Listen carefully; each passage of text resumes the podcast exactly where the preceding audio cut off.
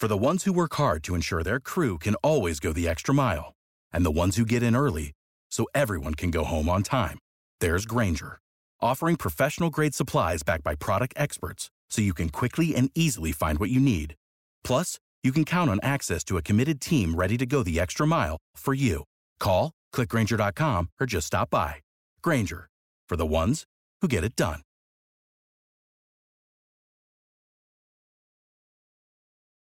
Do you bleed green? Are you an ultimate Eagles football fan? Well, you're in the right place. Well, you're in the right place.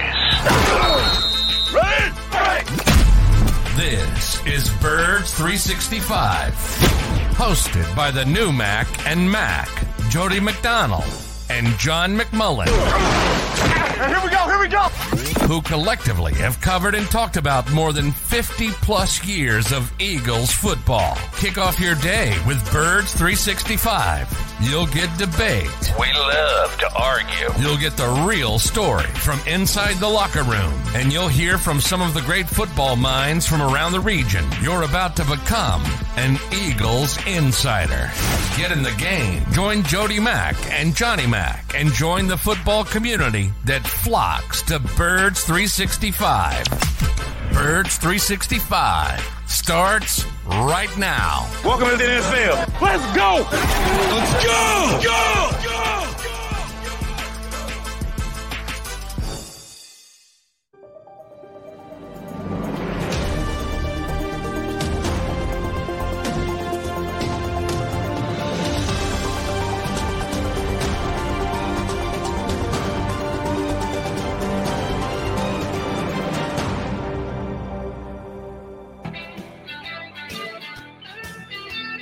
And a good morning, Birds fans. You got your Mac and Mac guys, John McMullen and Jody McDonald here with you on a hump day edition of uh, Birds 365, show number 366. We st- start on our next grouping of 300 and uh, 350. 365. We got to get uh, to 1,365 before we have that in the title again.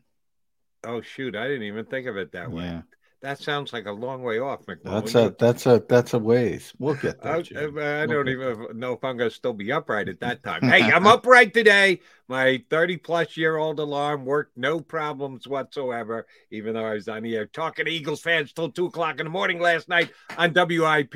I am ready to roll. And I want to get your take on this, Johnny Mack. And my pal John Johnson put it to me this way when we did our crossover last night. More than 24 hours removed, because when you're in the you're in the moment uh, you as a reporter at the game need to keep emotion out of it but you're surrounded by it in the stadium and you can feel the the pulse of uh, the Linc. Now that you take the emotion out of it it's less so for a guy like yourself than it is just a regular fan but you can't completely avoid it either any less impressive their beatdown of the minnesota vikings than it was when you and i were here 24 hours ago No, it was an impressive win. Um, you know, I never get too high, I never get too low. I wasn't too low after the Lions game. I understood the environment. I understand the environment from the other perspective, so I don't get too high. I thought it was a, you know, when you look at it with with the other team's glasses on, you you start to say, all right, I thought that was a bad game plan, uh, and I thought the Eagles took advantage of it. Um, playing on the road, as we said, which I made a big deal out of in Detroit, but, you know, and it was a big deal. Um, you, know, you start to look at it, but they didn't play well. So to me, it was like this, you know, two ships passing in the night. The Eagles played well, and they didn't play well. So you know, if you if if two teams play well, then you say you generally don't have blowouts and routes like that. Um, so you look at it from both sides of the spectrum. But I thought from the Eagles' perspective, look, I thought JG had a great game plan. I rewatched the game. Um, he took advantage of Garrett Bradbury, which I talked about all week. That was what the the the extra aggression was about. It was right up the middle almost all the time when he sent zero blitzes, and that's like that's like looking at your opponent and saying, this guy we can take advantage of, and they did. Um, so I think you know fans get caught up in that. We always talk about the aggression. Well, you know, every week isn't like that. The week before you had Frank Ragnow was one of the best centers, even though he's banged up. So you can't do that. So to me, that kind of stuff is impressive. You're like looking at your opponent saying, boom, that's it. That's the weakness. Let's go get it. And the Eagles did a tremendous job with it. And then offensively, same type of thing. You know, you're practicing against the same coverage scheme week in and week out. So you know the ins and outs of it. You know the weaknesses. I think the Eagles guessed correctly. They're going to make the quarterback beat them from the pocket. And they had a good plan. They had a good plan for it. So I think the coaching staff did a wonderful job. Uh, both sides, um, special teams, maybe not as much. Um, and I thought it was an impressive performance. That hasn't changed. And good, good on the Eagle coaching staff for handling their business the way they did. Um, I'll say this about Eagles fans, while I say it about the 31 other fan bases in the National Football League. After a game is played, most people decide the game was played this way because of what my team did. Yeah, they don't exactly. factor the opponent in. Exactly. If the, if the home team plays well, we won handily because we're great. If the home team gets beat or doesn't play as well as expectation, well, we played badly because well we stink or we're not good enough or we have to improve in this area. They never factor in the opponent. No, no. Now, for me, oftentimes I over factor in the opponent. Like week one, I didn't think Lions were going to be able to stay on the field with the Eagles. I just didn't think they had enough talent to go mano a mano with the Eagles, and they did. I undervalued the Detroit Lions coming into the game. In this past game against Minnesota, yeah, maybe I overvalued the Minnesota Vikings. Maybe I did give their offense a little bit more credit than deserved. I think it's hard to not give Justin Jefferson credit, and Dalvin Cook's a pretty damn good player. You know my feelings about Kirk Cousins. He is the living definition of an average quarterback in the National Football League, and that's why I picked the Eagles to win. I just didn't have them winning as handily as they did, and the defense playing as well as they did. Yeah, the you need to have a balance when you're evaluating a game. You should use it before the game is played, but then you definitely have to use it after the game is played. It's not always about the hometown team. There is another team out there on the field, and they have a lot to say about the outcome of any given game. Yeah, no doubt. And you know, in in the case of of, of Gannon, you know, he's kind of stressed that, and, and people kind of snicker and laugh, and he says it changes from week to week, but it does. It does. Uh, and, and and he and he deserves credit for it. Now, you can argue, all right, well, you know, you, you look at certain players. Jefferson's a perfect example. You know, you could play it safe, or you could do what the Eagles did and say, all right, I got to weigh this um, and say, I have a really good corner. Maybe I can leave him on the island at times against a great receiver because they have such a weakness in the interior of their offensive line. I'm going to get home. You know, you're going to get home.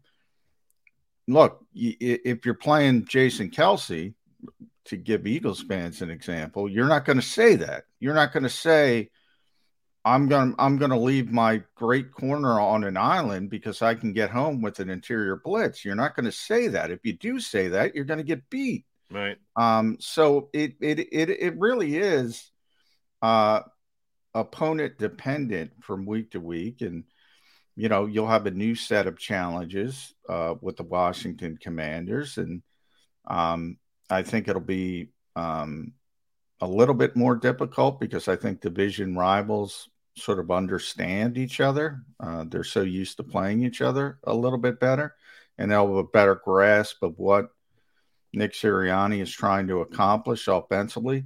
So even though they have some issues, they lost their center. They have a good center, by the way, uh, but he's gone on short-term injured reserve. Uh, so they're going to have some issues from that perspective. Chase Young's not there, so their defense has been struggling. But I think they'll have a better feel for what the Eagles do and what the Eagles want to do and what the Eagles do well. we just gave credit, rightfully so, to Jonathan Gannon. Had an outstanding game plan uh, coming in against the Vikings and implemented it uh, damn close to perfection. On the other side of the ball, I think we got to give a big nod to Shane Steichen. I think he's getting less uh, credit, praise, whatever word you want to use to describe it, then maybe he deserves. Because here on Birds 365, and for me, 30 plus years on WIP, every single year that I've been on the radio in the time. The run pass ratio. What's the run pass ratio? The Eagles need to do this. The Eagles need to do hmm. that. It is always a topic. I would, I, I would, if I had to do your job, Jody, I would have, I would have off myself long ago. That people keep talking about run pass ratio in twenty twenty. Where are we? Twenty twenty two. Twenty twenty two. And oh, yeah. by the way, when I got here in nineteen ninety, they were talking about run pass ratio. Um, so it hasn't changed. Shane Steichen has struck pretty close to the perfect balance in the first two games. And people sung the praises of the Eagles last year. Little did we know Shane Steichen had more to do with it than we thought when the head coach turned over the play calling responsibilities to him. Uh, but right now, the Philadelphia Eagles, despite the fact that they got AJ Brown, despite the fact that Jalen threw him threw, it to him 122 times the first week of the season, um, they're still number one in the NFC rushing the football yards per game. Numero uno. Now, a lot of that has to do with their very able running quarterback, but that counts as a rushing play.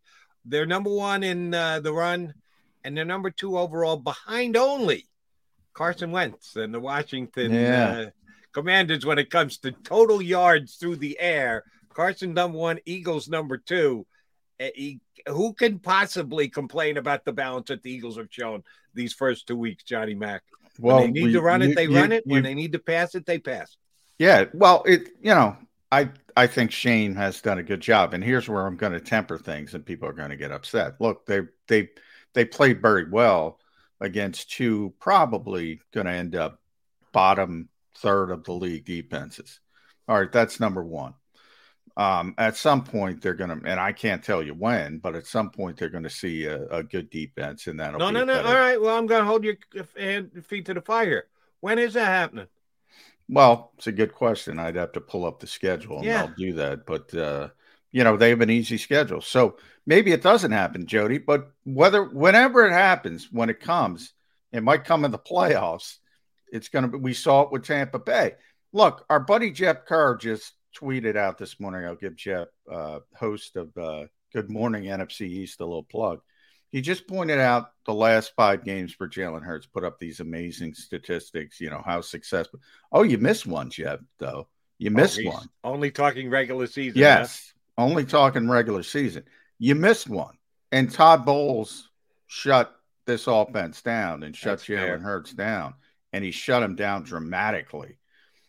Look, but uh, I'm there's not a, I think people forget, you know, and and and that's why you know, and we talk about statistics, and you can put value on one statistic more than another statistic. Um, they're all skewed because you only face a certain number of really good teams that can give you an impact, and and you tend to bloat those statistics when you're playing uh, a little bit lesser competition.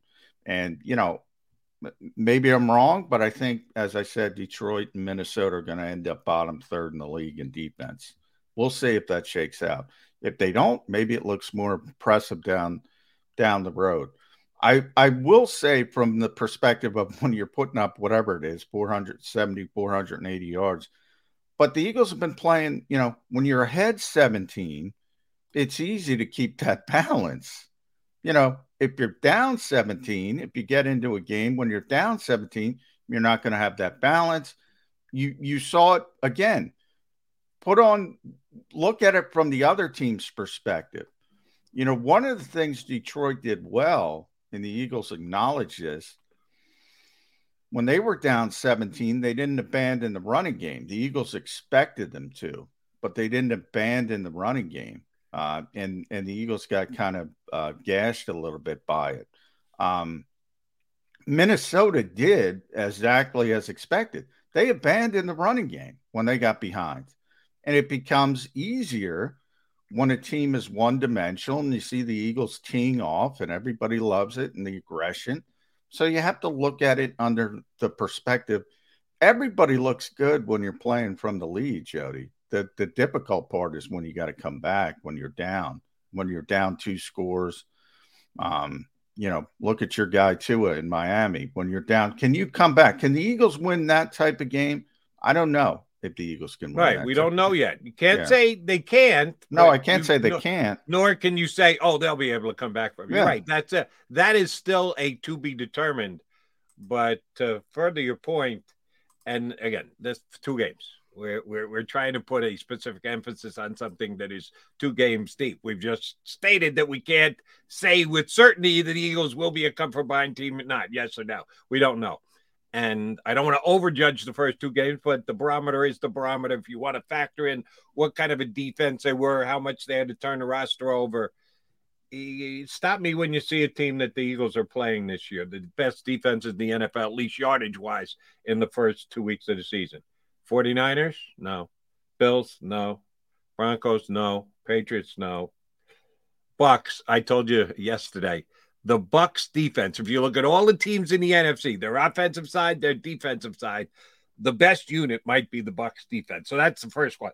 And yes, the Eagles may have to play them again. We know it's not going to come till January, uh, but they may have to play them again at some point. Dallas's defense is sixth in the NFL right now. Well, Micah Parsons, yeah, Micah's going to be himself, Micah. Right? Micah, Micah's no, and Trevon Diggs and Demarcus Lawrence. So, I mean, Demarcus usually struggles against Lane Johnson. Everybody tends to struggle against Lane Johnson, but they have it, they have splash players. They have players that can make plays on defense, and you know, Micah Parsons might be the best defensive player in football. Um, and I, you know, I I shouldn't say that because Aaron Donald still exists, but I, I, should put Aaron Donald up into a corner. Yeah, if, back seven of the yeah. of the back seven in the NFL, yeah. he's the best player. Uh, he's really good. Is the point I'm trying to make, and yeah, he'll be a guy that will certainly be a test. Um, and you see him if you watch the guy; it's amazing the impact he can have on a game. Um, so there'll be tests, and, and and there might even be tests that you don't envision. Teams get better. Teams um, right. as the season goes on. It is still a short sample size to just assume everybody's good, assume everybody's bad after two games. I think the Giants will be a clear indication of that. Um, I still don't think they're going to be a good team. Um, and Brian Daboll deserves credit for getting them over the hump uh, twice early in the season, but I'm not going to buy into that for as an example. Um, so look, they they're playing well, and you know it's time. It, it's it's time to say, can this team be a significant contender? And I think they can. Um, and by that, I don't mean NFC East. I mean NFC title. Um, but there's a long way to go. Um, and you know, I keep looking at this window. I'm going to jump way ahead, Jody, because we've talked about this window since the off season. Because if Jalen Hurts keeps playing like this, I mean, forget about your theory of him playing out next year. Uh, that's not going to work. Uh, he's going to want some kind of an extension, and then the clock starts. Um, and and Russell Wilson is the best example of this. You know, it becomes more difficult to to build up the rest of the roster when you have to pay the quarterback. So, you know, one of the things we talked about Howie Roseman's offseason, his ability to bring in all these different players, that changes uh, when you have to pay the quarterback. So you got to take advantage of this short window um, and and and try to make a run. And I think the potential is there. Is there for this year. But uh, let me give you one more we don't really know yet. We've already thrown a couple of those out there. Um, the Eagles, under Jeffrey Lurie's ownership, under Howie Roseman's general managership, have been able to get their quarterback deals done when they wanted or needed to get their quarterback deals done. But we've got a whole new ball game here, and his name is Deshaun Watson, who the Philadelphia Eagles wanted in the worst way and just couldn't get to convince him to come here to Philadelphia, but he's kind of thrown everything into a tizzy. You know, Bisciotti is willing to pay down there in Baltimore. You know, they like Lamar Jackson down there in Baltimore. Why shouldn't they? He was great in a loss just this past Sunday against Baltimore. They can't get a deal done. Why? Because they don't want to reproduce the Deshaun Watson contract. Yeah. And Lamar's drawing his uh, line in the sand and saying, Oh no, I'm every bit the player Deshaun Watson is, and I haven't assaulted anybody, sexually assaulted anybody. You better believe I want every last guaranteed dollar that he got. And the Ravens haven't been able to get that contract done. We don't know how Howie Roseman and and Jeff Lurie are going to deal with uh, uh, Jalen Hurts if he says, "Yeah, I'm going to kind of need 220 of that uh, 240 million dollars guaranteed." I, I uh, I'm going to need that same exact thing because what Deshaun Watson because by the end of the year we'll know Deshaun Watson has come in and went. How many games is he going to play? Sitting 13. So he's going to play hmm. 14, 15, 16, 17. He's going to come in and go two and two, and the Browns are going to finish seven and 10, and it's yeah. going to have all gone for naught in year number one. And then Deshaun, uh, uh, Jalen's going to have a sit down and go, Oh yeah, I, am more important to the Philadelphia Eagles than Deshaun Watson is to the Cleveland Browns. So let's start our negotiation there and go from uh, that on. Yeah, it's going to be very difficult. It's a very short window, and you have to take advantage of it. And you look at it from that perspective, Jody. You know, the NFC East is bad. The NFC isn't as good as the AFC. The stars are aligned. Got to take advantage of this short window the Philadelphia Eagles are one of only six teams in the NFL that are 2 0. We're, we're only two weeks into the season. We've already cut it down from 32 to 6. I know week one, we had to cut it from 32 to 16. Actually, we cut it from 32 to 15 because two teams tied. Uh, but we are down to just six teams that are 2 0, and one of them is the Philadelphia Eagles. Our next guest is jumping in to talk about the birds with us. You listen to him when you go down the shore from 97.3 ESPN, the Sports Bash. Mike Gill going to jump aboard here on Birds 365.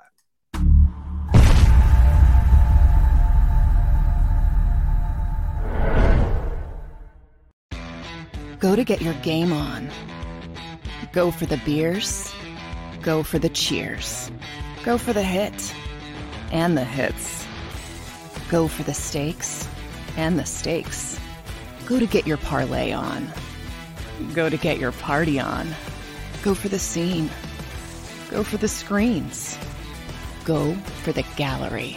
Go for the win. Go to Ocean. Visit theoceanac.com to plan your visit. The greatest fans on earth. It's a bold statement, but would you expect anything less from Philadelphia? 58 years of heartache creates a toughness, a grit, a resolve not found in most. Sure, our prayers were answered, but now that we've had a taste, we're looking for more. Pond Lehocky, official partner of the Philadelphia Eagles. Action News at 11 with Rick Williams. It's the team you trust to bring it all together. The stories that impact your community, a sports roundup for the locals, and the AccuWeather forecast you depend on. Action News at 11 with Rick Williams. Go passionately. Go fearlessly. Go confidently. Go Birds! Go confidently towards your goals with First Trust, Philly's hometown bank for nearly 90 years, and the official bank of the Philadelphia Eagles. We're focused on getting you over the goal line. So go with conviction, go with trust, go and go forward with us by your side.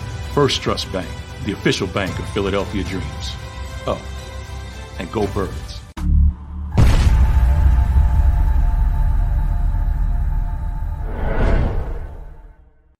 Welcome to Pond Lehocky. We've helped over 100,000 injured and disabled workers obtain benefits, as well as some of the biggest settlements in the state. If you've been injured at work, give Pond Lehocky a call.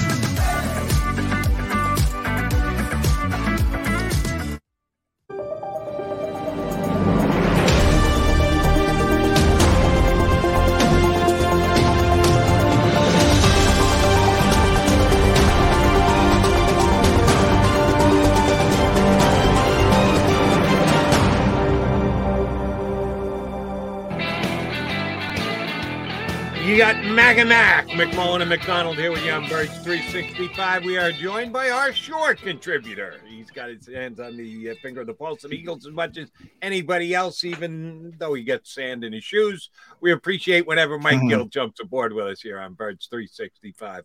All right, MG, I'm going to hit you with an easy one to start. The thing that impressed you most about the Philadelphia Eagles victory over the Minnesota Vikings on Monday night was what? I mean, it's hard not to say the way Jalen Hurts played, right? I mean, that's pretty easy. But I gotta, I guess I'll be a little off base here and go.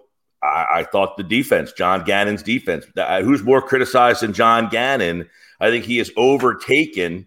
You guys are wrestling guys. I mean, John Gannon has gone off the top of the the top rope and just elbow smashed Howie Roseman in terms of hatred in this town. Yeah. So He's a heel. Gannon defense. Um, he made a heel turn, man. He he is now Yeah. uh, for at least one week. I thought he had maybe the most impressive night. Uh, they sent pressure at times when they generally don't. They sent it from places where um, you know you don't see them up the middle a lot. They had T.J. Yeah. Edwards coming on the blitz. I thought they designed and hid that pretty well. I have been begging. I said, listen, you got Darius Slay. Um, you got James Bradberry. You got Avonte Maddox. Those are three guys you should trust. Send guys and trust those guys. And for one week, he did it. So I'll go John Gannon is my uh, top of the pie. Now, and, and I agree with you. Uh, I was just talking about that with Jody. I think he put together an excellent game plan for the opponent. Now, that you just voiced one of my concerns, Mike. He he did. He he brought pressure up the middle way more than he usually does, and that's because of the other side. You don't get Garrett Bradbury every week. Now, since he is coming, I talked about it on your show. You people are probably sick of me.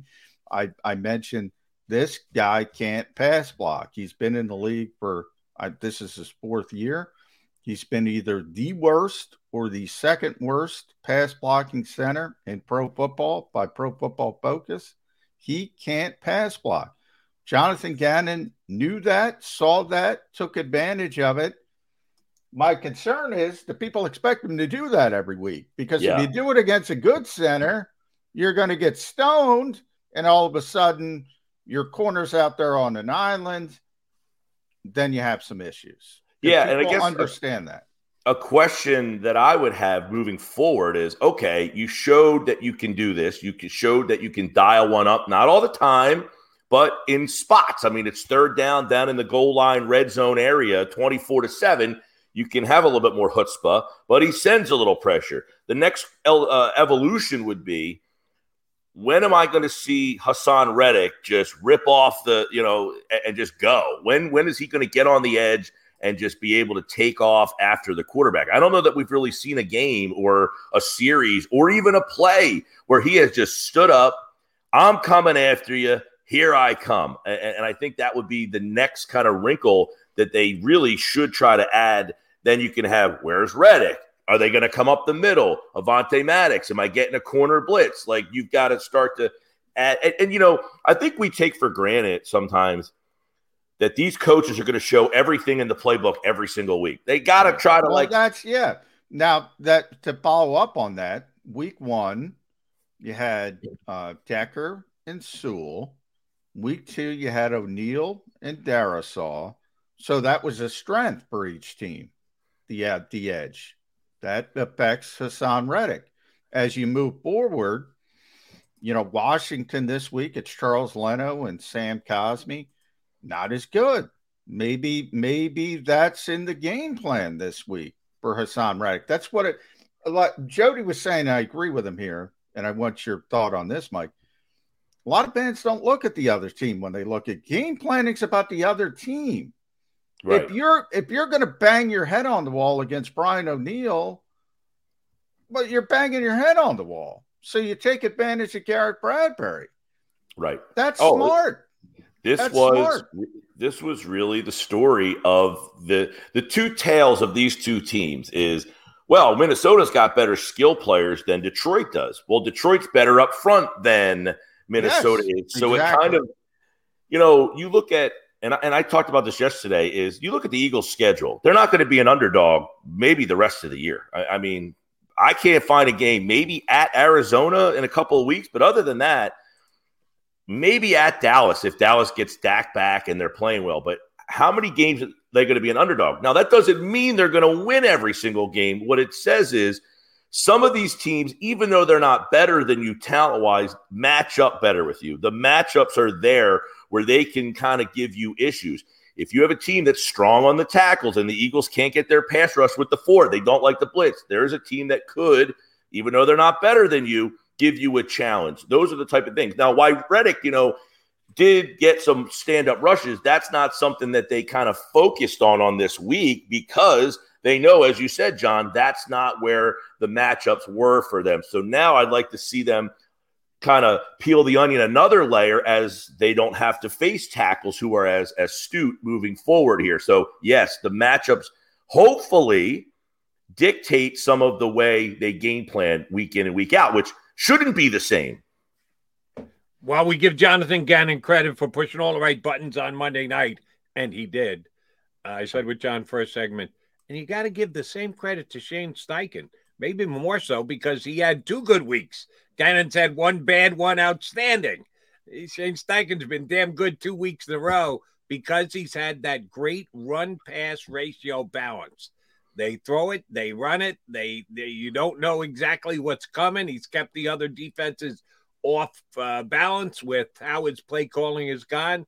Is Shane Steichen not getting enough credit for what he's done the first couple games? Well, it's a good question, Jody, and I don't think many people even know who Shane Steichen is. Is number one. I mean, uh, they know who Jonathan year. Gannon is. He's the equivalent of Jonathan Gannon, the most hated man in Philadelphia. He just told me. Right. Well, Steichen, I thought the first drive was one of those things like, are they really reading and listening to Birds 365 and listening to all the airwaves of, well, they didn't spread the ball around enough. All right, we didn't spread the ball around the night. I'll throw it to every guy in the stadium. How do you like that?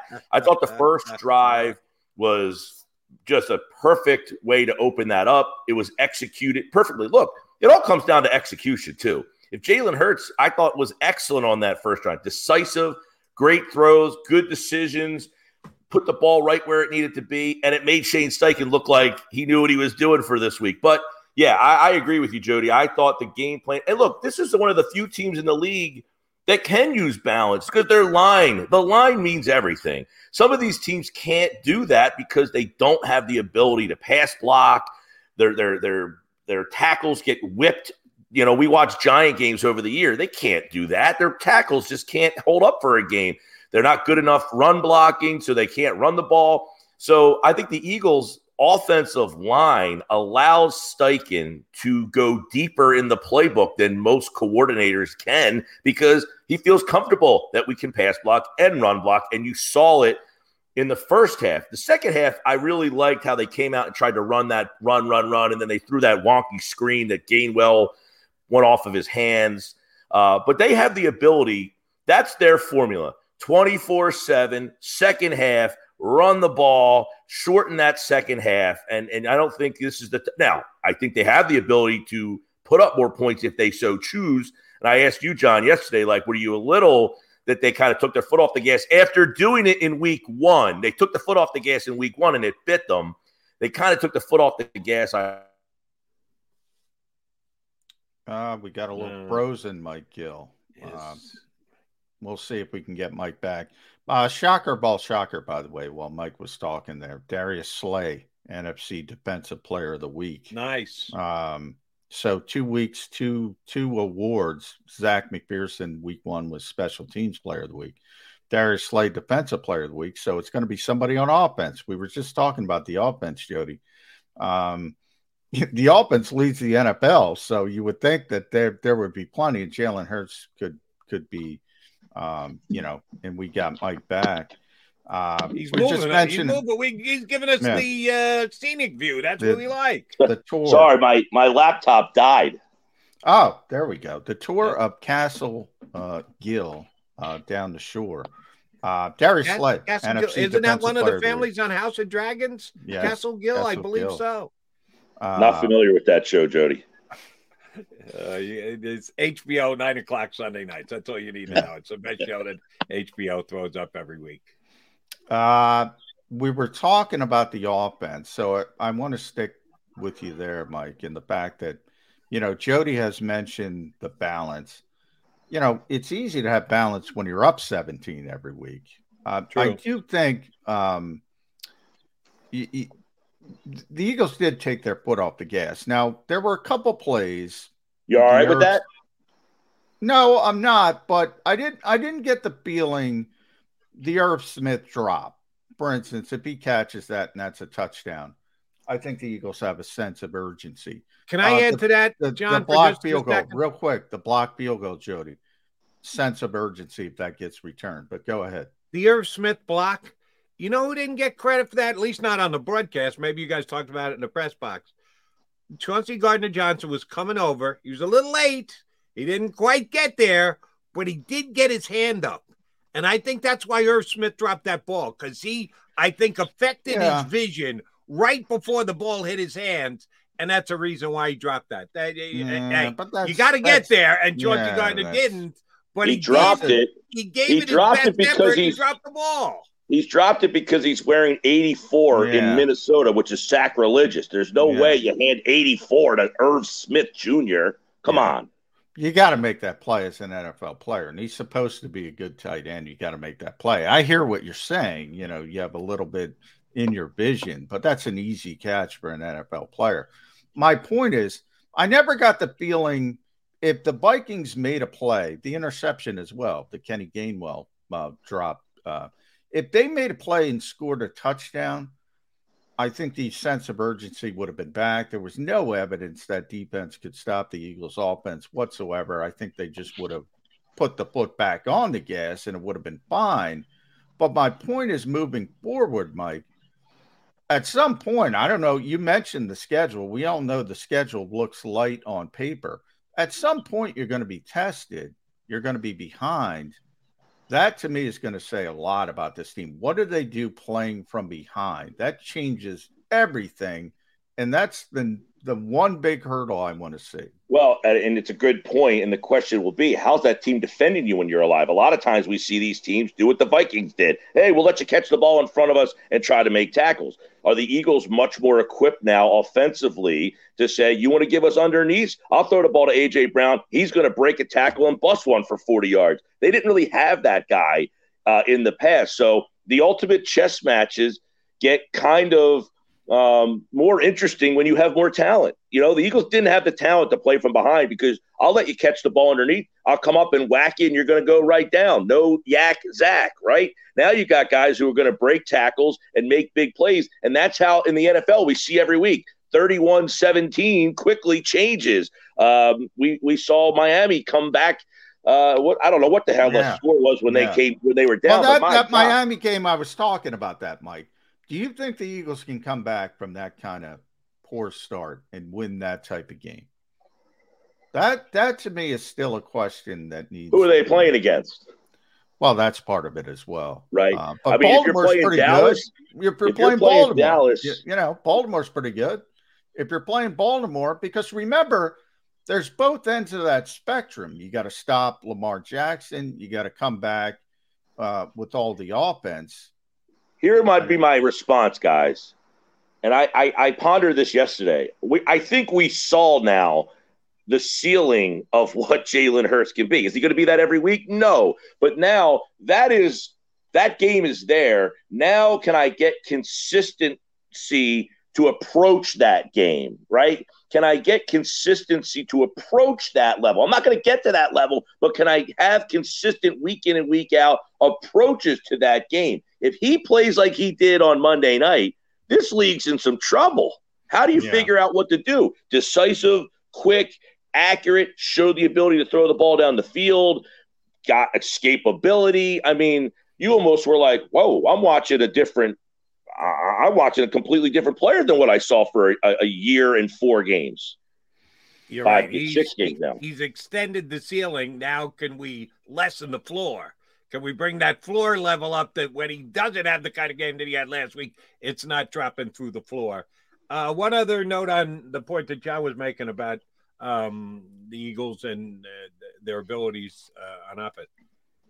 Do we are we once again guilty of not factoring in the opponent enough?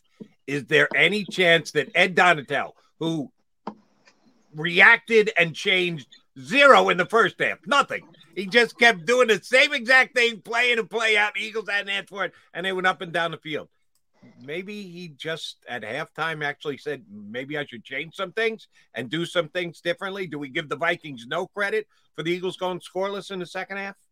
Mm, I think Yes the no. sense I of urgency, my perspective, the sense of urgency had more to do with it than any changes. I think uh, the, the I think the play calling was was significantly more conservative in the second half, and yet they ran the ball with very good success. Still, I hated the play call. They ran a Hurts had like a design run on a third down. I'm thinking, what are you doing? Twenty four to seven, like Yeah, uh, I, later that- on. in the I said the same thing, Mike. I said, you know, what It was what- just a conservative play call, and it's like I trust this guy just to not take a hit and get down. So, like, I felt like the play calling was a lot more conservative in, in the I, second. I don't know half. if you can ever describe a Jason uh, Jalen Hurts uh, called run play as Jeez. conservative. I, Eh, I, I was I have questioning trouble more. saying that.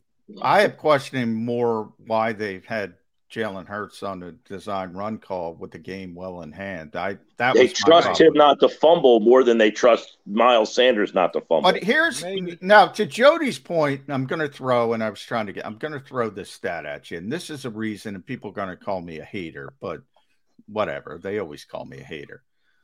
I, I- this is why I temper something on on on Jalen Hurts. So this is from Next Gen Stats, the NFL's own, you know, advanced analytics site. The average NFL receiver got 2.9 yards of separation last week. Dallas Goedert, 5.3. Zach Pascal, 4.82. Quez Watkins, 4.63. AJ Brown, 3.72.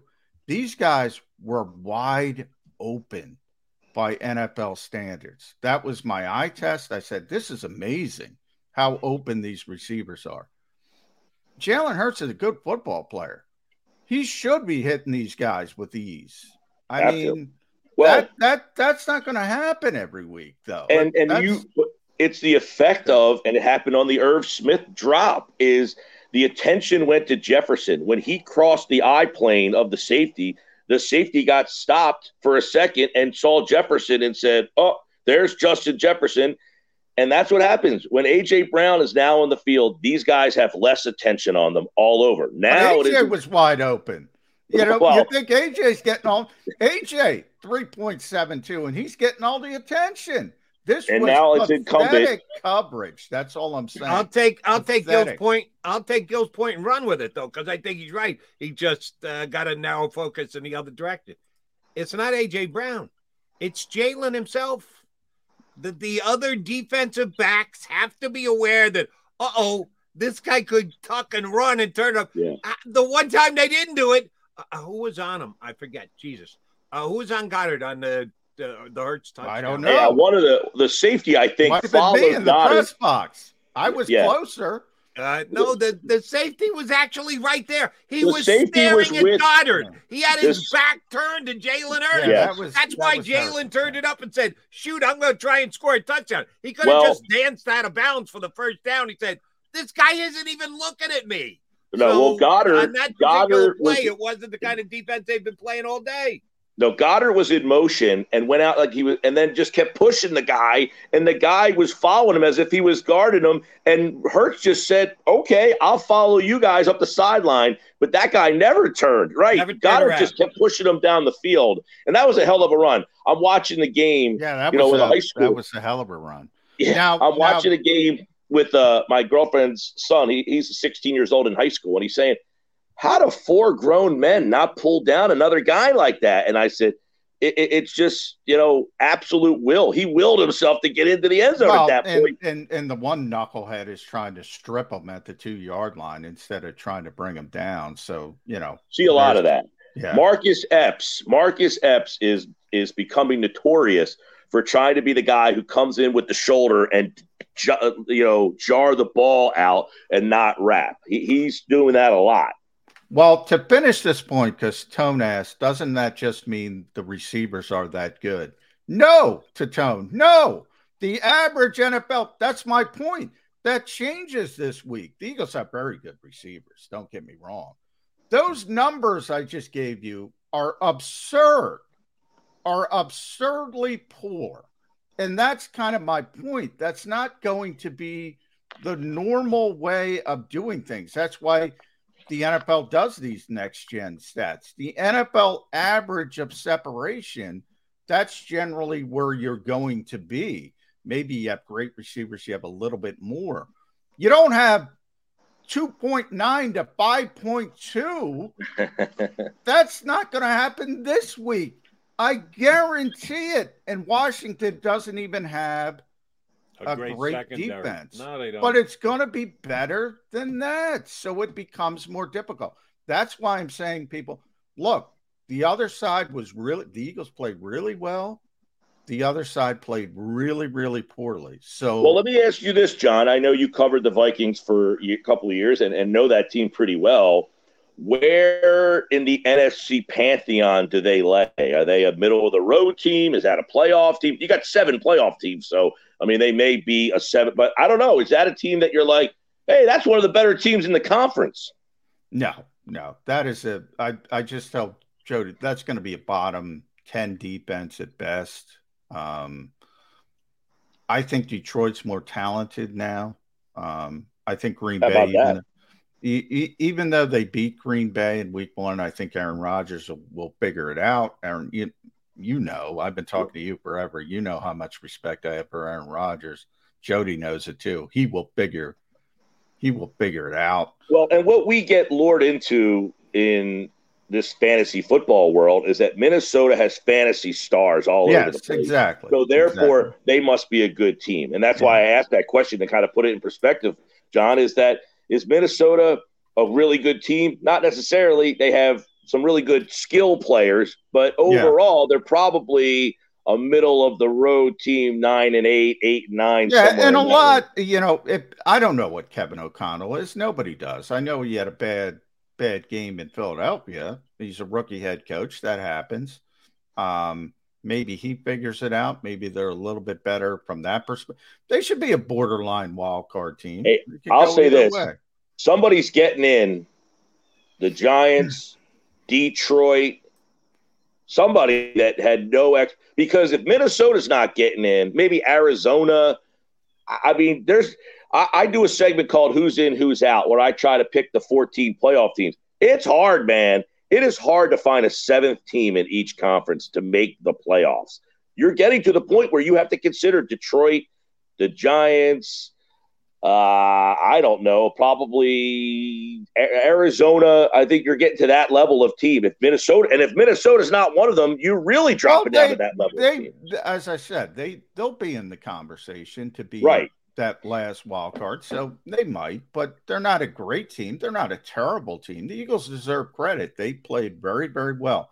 I'm just saying, you know, just pump the brakes a little bit because there are there are larger tests moving forward starting this week from a team that people would say on paper isn't as good but they know the Eagles they know how they play they're going to be better prepared and I think this week's going to be a, a, more difficult matchup for the Eagles than yeah than see Minnesota. I disagree with you on that one Mike I think the NFC is easy to figure out look at the seven teams that made it last year and if you if you got to add someone from the outside in I put New Orleans in. Now the Tampa defense did a really good job against them the other day. They made Jameis uh, 2022 look like Jameis 2019. He coughed it up a bunch of times, but oh no, I can tell you who the teams are going to be in playoffs in the NFC. It's going to be the same teams as last year, and uh, New Orleans will supplant someone else. Well, Dallas made it last year. That would be one possibly if depending on Dak. They looked pretty good defensively last week, obviously. Um, this week, the Giants Dallas game should be pretty interesting. But yeah, it, look, I, I, just feel like um, there's not a lot of even on the other side. I mean, the AFC's got a couple teams at the top, but try, trying to find the seventh team, I was like, my gosh. I mean, yeah. I guess Denver right now would be, but they don't look all that special. Yeah, but I mean, it is early, and somebody's gonna somebody's gonna get better. Sure, it all will be moves. fluid. Yeah, and and some teams are gonna uh, move on. So I'm gonna give. I mentioned this before. Our buddy Jeff Kerr, and and to give Jeff credit, he uh, he did say regular season games, uh, but he put up Jalen Hurts' stats in his last five regular season starts. They're just phenomenal, and the Eagles are five and zero. But there was another game over that span, and that Yeah. was the playoffs in Tampa Bay. And Todd Bowles, you know, I'm surprised nobody has looked at that film and said, "All right, this is how we do it." Now, maybe they think they don't have the talent to pull it off, um, and that's potential. Does that Todd Bowles game plan worry you at all? Or I don't know. Everybody's using Vic Fangio's defense, so Yeah. for whatever reason, they haven't matriculated over to Todd Bowles' defense at this Yeah. point. I don't know why. I will add, throw this into the mix. Uh, there's a guy who listens to my show who hates the Eagles, and he said, "I don't know why everyone's so excited. You know, they lost on prime time games by an average of 16 and a half points last year. What is that? Does that show? I said, what does that have to do with anything? But does it show the difference between where this team was and where this team is? Is that they've made huge strides talent wise, so that the 16 and a half points a game last year doesn't mean skedaddle, right? Well, they have they're- upgraded the roster significantly. That's like And- saying they're winning by 17 points on primetime games this year by Right, an average. One. Yeah. right. Yeah. They played one so far. Yeah. All right. Uh, one other guy I think we got to throw some props to, and John just kind of rained on his parade that the Vikings left them as open as they did. Uh, Dallas Goedert again has had two good games in a row. Started the season uh, with outstanding production. We know that we knew that he was going to be one of those key guys. What is it that uh, the head coach likes to say, John? In order, we go from uh, number What AJ Dallas, yeah. AJ's um, AJ Dallas Devonta is what the Eagles' progression scale is. Um, And then And once again, we're going to throw it over the top to Quez. That's all you need to know. And uh, you know, the Goedert is not only going to be open, but he's going to make the catch, and he's going to turn it upfield and get more yards after the catch, which is something that he is certainly better in than Zach Ertz. We all love Zach Ertz, but that was never his strong suit, uh, yards after catch. Although he did Uh, have the first drop of the night on maybe the best pass of the day. yeah, yeah. That That, was, that, was that wasn't a drop. That got stripped out. One of the few times Viking defenders were near uh, Listen, Dallas Goedert. Uh, Jody, I am a huge Goedert fan. In fact, last year when they traded Ertz, I thought that there was a chance he could get to a thousand yards. They kind of dra- he was on pace to start to get there, a little off, but towards the end he he faded a little bit. But you know, I think right now he's one of the premier receiving guys in the league. You saw he can block; they like him blocking as well. He's a tremendous weapon in this offense. I think people forget, you know, he was a second round pick and it gets lost in the sauce because Ertz was here and he didn't get right on the field and burst out. But this guy has got ton of talent, and as you mentioned, he can catch, he can run after the catch. Last year, I think he had the highest average yards per catch Yeah, for tight ends in the league. He's a big play guy. He's a tremendous weapon that just gets kind of overshadowed, I think, because you know Ertz was here when he got here, so he didn't make an immediate thousand yard impact. But I think if you featured him and didn't have, he could probably be a thousand yard tight end. I got uh, this from Rube, uh, our buddy Ruben Frank stats this morning. Last year he was the number one tight end, average yards per uh, uh, target. This year he's the leading receiver in the National Football League. Not tight end, any receiver yards per target. He's numero uno in the NFL. So Yeah. as good as he was last year, he's better this year. And uh, Jody said I was hating on Dallas Goedert. No, I I say Dallas Goedert, and you remember Jody when I did my top twenty-five Eagles. Who was number one? Yeah, number no, when- one when was did I ever Dallas say you Goedert. Goedert? You just I never said, I was hating on Dallas Goedert because of the Vikings not.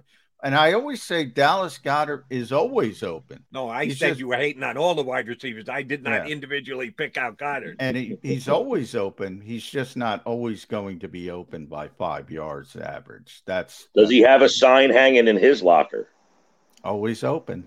A- AJ's open. The Eagles Does receivers Goddard are- have one? Does Or- Goedert or- have the sign? Not not yet, but he probably could. Pretty soon, you're going to need to be handing out signs to everybody because you're not going to be able to pick who to defend. Eh, Look, And by and the I way, s- same people in Miami I've seen, and and Jody knows. Good friend Alain Poupart who covers the uh, uh, Dolphins. Not the biggest Tua fan.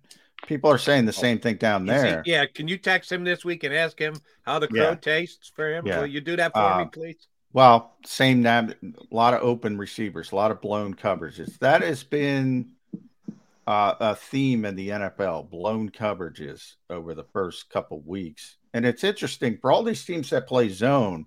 Why are you playing so much zone if the design is to be safe when everybody's blowing coverages? Blown all over the coverages anyway. Yeah. Yeah. Well, I think we we also asked on Friday, can Devonta Smith, you know, if needed, if they said we're going to take Brown out of the game, it looked like he's a guy who can get himself open, step up, make catches, keep the chains moving. So I think that was another question that got kind of answered in the game is that Smith is pretty darn good as well. Oh yeah. All right, I'm- last I one never for me, worried Mike. about that, Mike. Never worried about that. Devonta's Last- a very good receiver. Last one for me, Mike Gill. Um, Darius Slay was just named. John told us for the 20 seconds that your uh, screen went down on us. He noticed that Darius Slay got Defensive Player of the Week, as well he should have. Um, Kirk Cousins foolishly continued to try and throw at Mr. Slay on Monday night. Thank you very much, Kurt. That's why you are the definition of an average quarterback in the National Football League. Will Carson Wentz do the same? Does Carson try and bully ball his way to getting plays against Slay and pay the same price that Kirk Cousins did? Well, if he doesn't, he'll do it at least one time. I mean, he could be blitzing everybody most of the game, and then in that moment, I'm sure he'll look at Slay's way one time at least, and that could be the moment because you know Wentz. Uh, John, you might have brought this up yesterday. I, I don't remember who it was, but said you know Wentz is the second most productive quarterback in Yeah. the league right now, Yeah. behind Tua. Um, he's had a pretty good start in terms of piling up the yards, uh, the touchdowns, but he keeps making that one mistake in the game, which has kind of hampered him uh, in the second part of his, you know, tenure. I mean, that 2020 season was such a, I, I don't know. I mean, he hasn't been that bad. Last year in Indianapolis, he wasn't that bad. 2020, he was just horrendous. Yeah. Um, he I don't know what more- happened. I still don't know what happened. yeah, he has been more of the 18, 19, 21 version of himself. And I don't know that we'll ever, I, in fact, I'm pretty confident saying we'll never see the 2017 No. version Yeah. of him. But in 16, not 18, 19, 21, you saw a guy that can make throws, make plays, but have an occasional mistake. And I would imagine that will probably be a, a possibility again this weekend. Yeah, and it might be the difference in the game. At Mike Gill Show, follow Mike on Twitter, uh, the Sports Bash, every day, two to six. I'm on there uh, Monday through Thursday, three o'clock. So tune in for that if you're down the shore. Um, let, us get you out of here on a commander's question. Uh, Terry McLaurin, um, you know, for whatever reason, I, I've always thought he's one of the best receivers in football. One of the reasons why so much upheaval at the quarterback position keeps producing, no matter who it is, production, production, production. If he was ever with a high volume quarterback, and Carson Wentz has been that for two weeks, we'll see if it continues. How good is Terry McLaurin? Oh, big fan, and I like Dotson on the other side now too. Uh, Logan Thomas is a tight end. They've got some weapons. I don't think they flash. They don't jump off the page like Jefferson, Thielen, Dalvin Cook, but I think he's better than. Uh, it's it's hard to say right now that you're, anybody's better than Amon-Ra St. Brown, but I think he's like a notch above where he is in terms of speed and a playmaker. Um, you know, their problem, as you mentioned, is they haven't had anybody consistently be able to get them the ball. So Wentz is putting up some numbers there. I think the disappointment for them, I like McLaurin. Their run game is iffy. Their line is okay. I've been disappointed for two years now with that defense. I don't know. That defense two, three years ago, I get two years ago, looked like they were going to be like something special. yeah. And I know Young's hurt, but man, they they put a lot of draft capital into that defense, and that defense got them to the playoffs that year and looked really good. And you're like, oh man, you're gonna have to deal with this defense. And I don't know what has happened to that defense. It is just not this dominating uh, unit that we thought it could be. But McLaurin, yeah, probably uh, I don't know what top twelve. Is that good? Yeah, that sounds about right. I would say I would agree with that. Borderline top ten. I wouldn't have a problem just leaving him out of the top ten. Very good receiver. I think very underrated because of, of where he plays. Right. As long and... as Jamison Crowder's not here. Without the ones like you who work tirelessly to keep things running, everything would suddenly stop. Hospitals, factories, schools, and power plants—they all depend on you. No matter the weather, emergency, or time of day, you're the ones who get it done. At Grainger, we're here for you with professional grade industrial supplies. Count on real time product availability and fast delivery. Call clickgrainger.com or just stop by. Grainger for the ones who get it done. Anymore. I feel like that guy killed us. It's a good point. He yeah, did, he uh, didn't. He killed my Jets last year, but that's a whole nother story. Um, and oh, by the way, McLaurin only has six catches in the first two games. 22 yards a catch, but he's yeah. only had six catches so yeah, far. So a little bit guy. of a big play aspect to his season in the first two games, his first two ever, the count with Carson Wentz. Mr. Gill, always a pleasure, buddy. Thanks for hopping on board. We will talk to you again next week. All right, guys. See you. Thanks, Mike. Gill from uh, the Sports Bash 97.3 down the shore. All right, John McMullen, Jody McDonald, your Mac and Mac guys. Hour number two, we're going to have Kevin Kincaid from Crossing Broad uh, whenever KK hops aboard, he brings a unique perspective, not a beat guy, not a regular columnist guy, what they do over at Crossing Broad. A little bit different, a little bit more fun. We'll have some fun with Kevin Kincaid next hour here on Birds 365.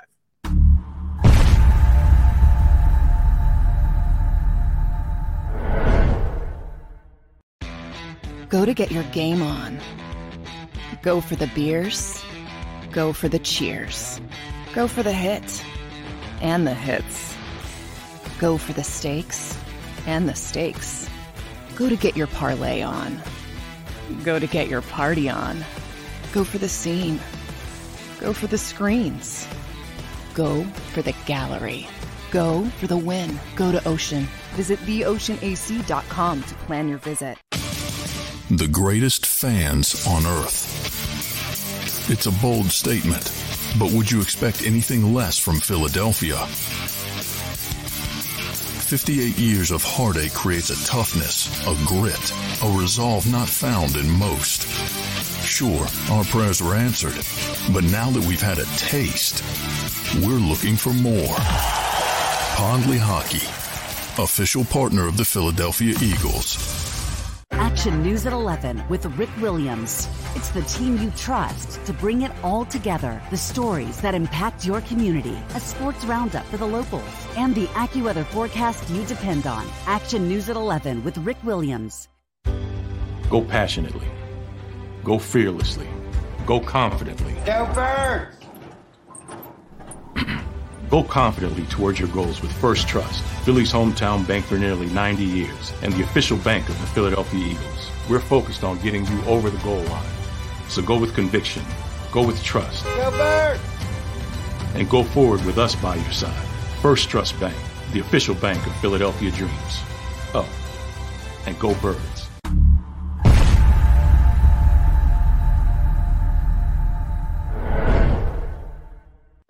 Welcome to Pond Lehocky. We've helped over 100,000 injured and disabled workers obtain benefits, as well as some of the biggest settlements in the state. If you've been injured at work, give Pond Lehocky a call.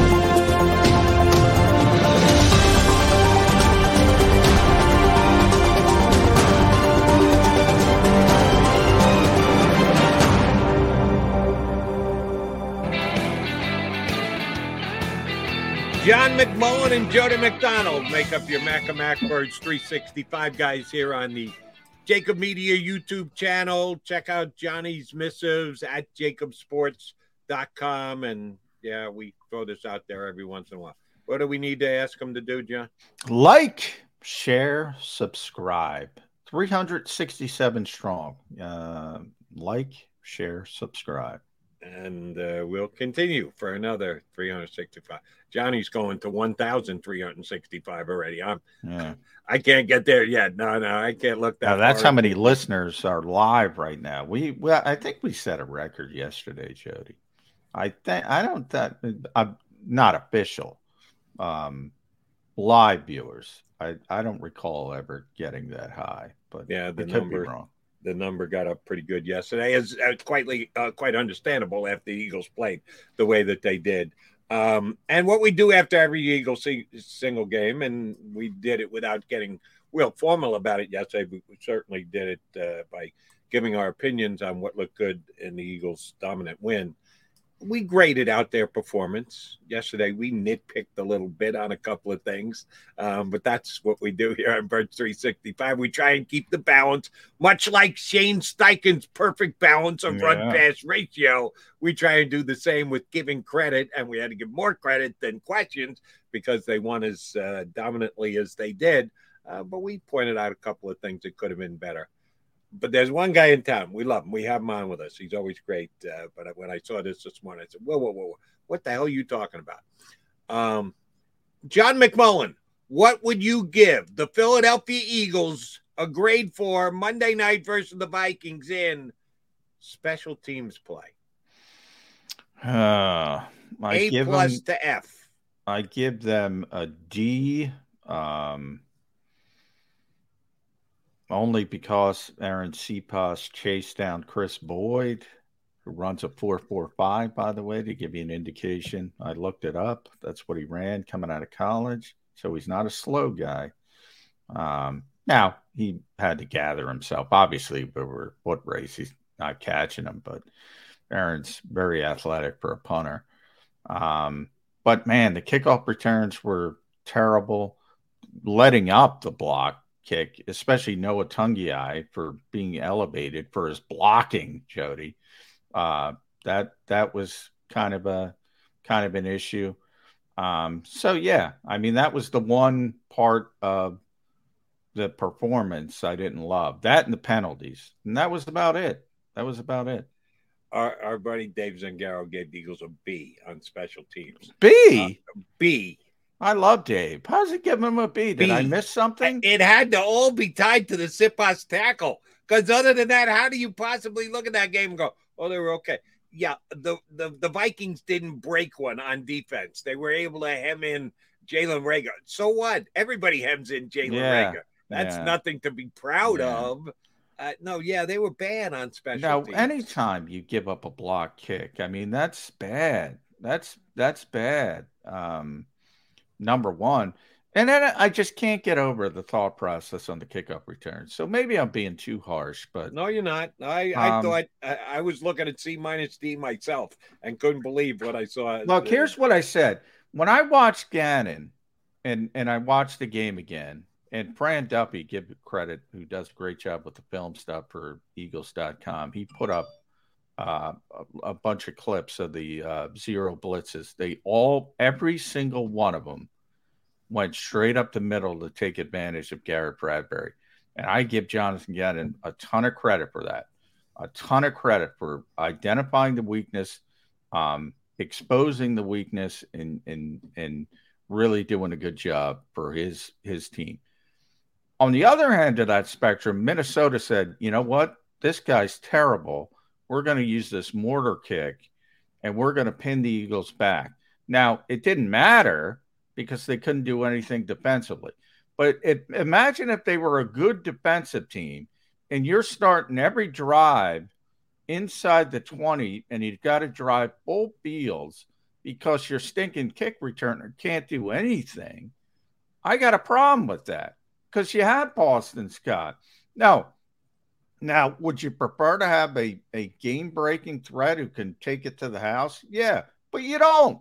So just use the guy who can be competent and do the job. I have a real problem that the Eagles won't pull that trigger. because Quez Watkins, hey, great play on offense, you know, can run by people. He can't run through people. And if he can't run through people, you can't be a kick returner in this league. Eagles have to recognize that.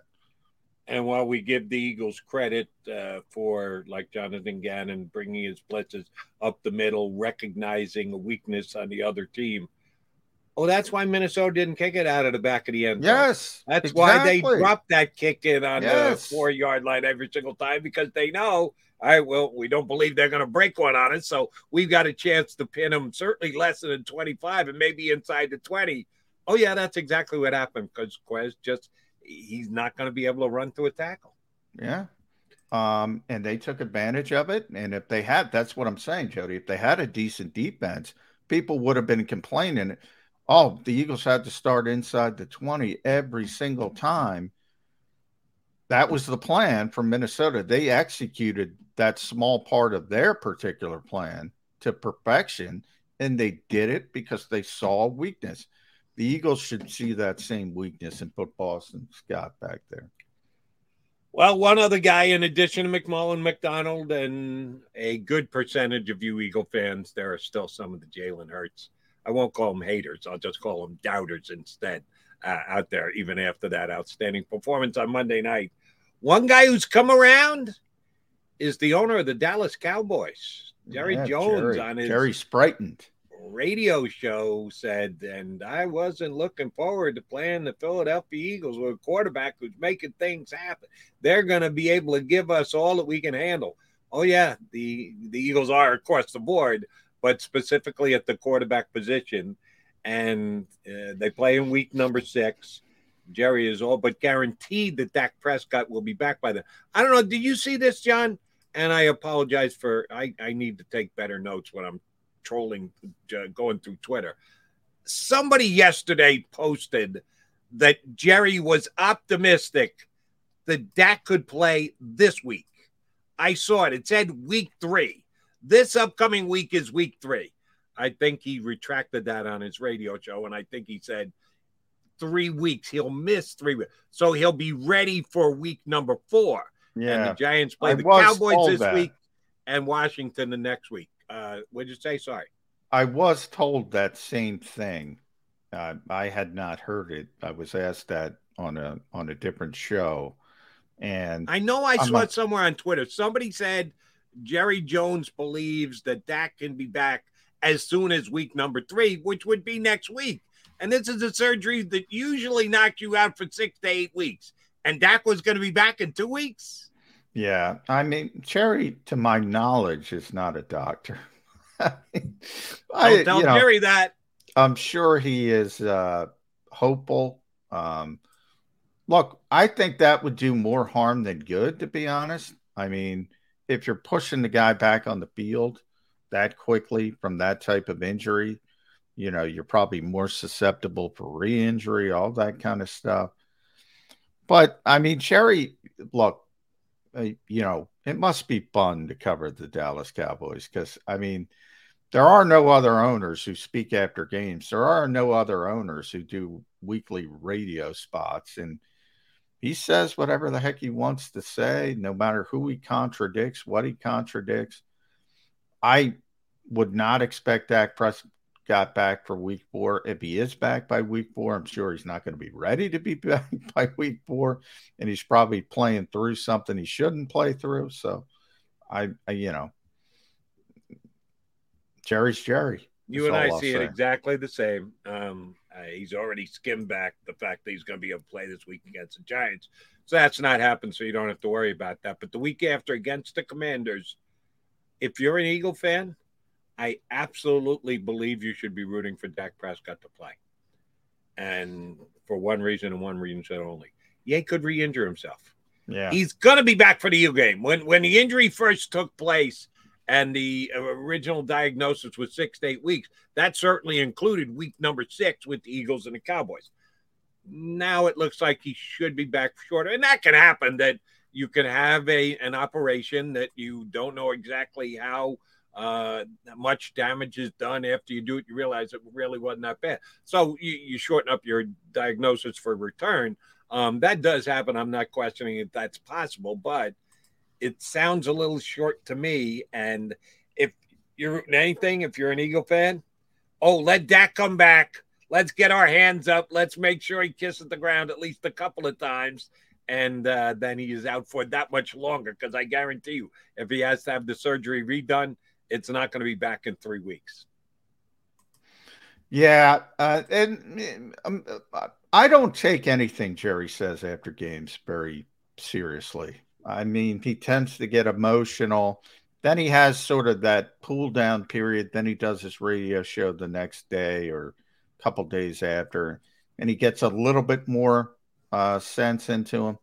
Uh, but with with Dak Prescott, and I've said this pretty consistently, if I were the Cowboys, I'd err on the side of caution. I'd make sure he's 100% before he's back out there. And by the way, they won a game with Cooper Rush. And they won a game last year with Cooper Rush. How about letting the guy lose a game before you start panicking? That would be my advice. Not that Jerry would ever listen. And you were, uh, I don't know if you were uh, tuned to that Cowboy game. I, again, we all have our preconceived notions before the games are played, and then we have to uh, reevaluate and maybe uh, give more credit or give less credit depending on how, what you see. I don't think much of Cooper Rush. I just he doesn't do anything. All he does is win games, Jody Mack. All I, he does is win football games. And he did it again on Sunday yeah. against the Bengals. Big they throw him, too, late. Big throw late. Back into well, and the guy was pretty open. Um, but you're Doesn't right. Matter here when guys are running five yards open. Well, Doesn't matter that's, here. That's why I brought it up because you yeah. you minimized what the Eagles did because the wide. And I got to minimize it there. I got to minimize it. Right. Can't minimize it. Cooper Rush didn't exactly throw a laser down the field between two defenders into a very tight window. That's not Cooper Rush's forte. Uh, but you are right. The guy does find a way to win. He did last year. He came in against Minnesota, filling in for Prescott got a win. Came in this yeah. week against the Bengals. And one thing about uh, the Bengals, and I did say this, and um, I think uh, somebody shot me a text or a tweet and said, "Damn, exact same thing you said on CBS on Sunday night." Joe Burrow, who I'm a fan, um, had maybe the greatest college football season ever that a quarterback had at LSU. Got himself rightfully the number one pick in the draft. Gets the Bengals in his second year after getting hurt year one and I remember, uh, who, oh, uh, Mike Tannenbaum, who we had on uh, a year and a half ago when we just started Bird 365. Keep your eye on Joe Burrow because those quarterbacks with the the lower extremity issues, uh, injuries don't come back the same exact. Burrow comes back and takes the Bengals to the Super Bowl. So uh, Tannenbaum kind of missed missed the target on that one. Um, but Joe, I gotta say this about Burrow he just refuses to get rid of the football. Yeah, he, he drops back one, and he believes that, that, his guy is going to get open and he's going to have time and he's going to wait till the exact perfect second to release the football and then the pocket caves and he just he doesn't get out of there. He never throws the football at a time. He never throws the football away. There's a reason why he's the most sacked quarterback in the National Football League he really does push his offensive line. Every once in a while, you just got to say discretion is the better part of valor. Get it the hell out of there and don't take a 10 yard sack. Yeah. And I know we got to get to break because Kevin Kincaid's in the, uh, in the green room, but you know, since Kevin is here, he does his uh, hot takes every once in a while, his hot take columns.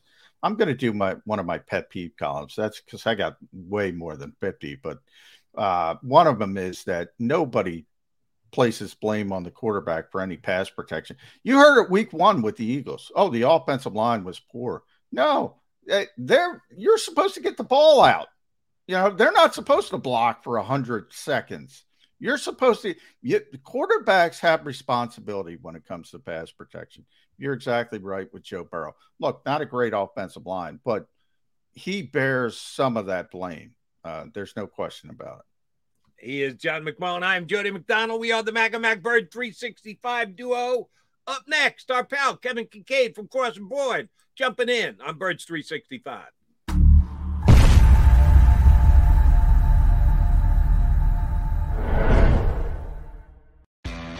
Go to get your game on. Go for the beers Go for the cheers. Go for the hit and the hits. Go for the stakes and the stakes. Go to get your parlay on. Go to get your party on. Go for the scene. Go for the screens. Go for the gallery. Go for the win. Go to Ocean. Visit theoceanac.com to plan your visit. The greatest fans on earth. It's a bold statement, but would you expect anything less from Philadelphia? 58 years of heartache creates a toughness, a grit, a resolve not found in most. Sure, our prayers were answered, but now that we've had a taste, we're looking for more. Pond Lehocky, official partner of the Philadelphia Eagles. Action News at 11 with Rick Williams. It's the team you trust to bring it all together. The stories that impact your community, a sports roundup for the locals, and the AccuWeather forecast you depend on. Action News at 11 with Rick Williams. Go passionately. Go fearlessly. Go confidently. Go Birds! Go confidently towards your goals with First Trust, Philly's hometown bank for nearly 90 years, and the official bank of the Philadelphia Eagles. We're focused on getting you over the goal line. So go with conviction, go with trust, Go and go forward with us by your side. First Trust Bank, the official bank of Philadelphia Dreams. Oh, and go Birds.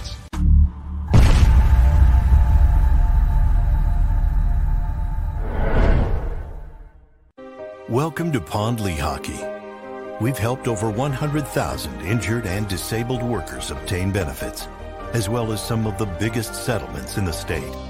If you've been injured at work, give Pond Lehocky a call.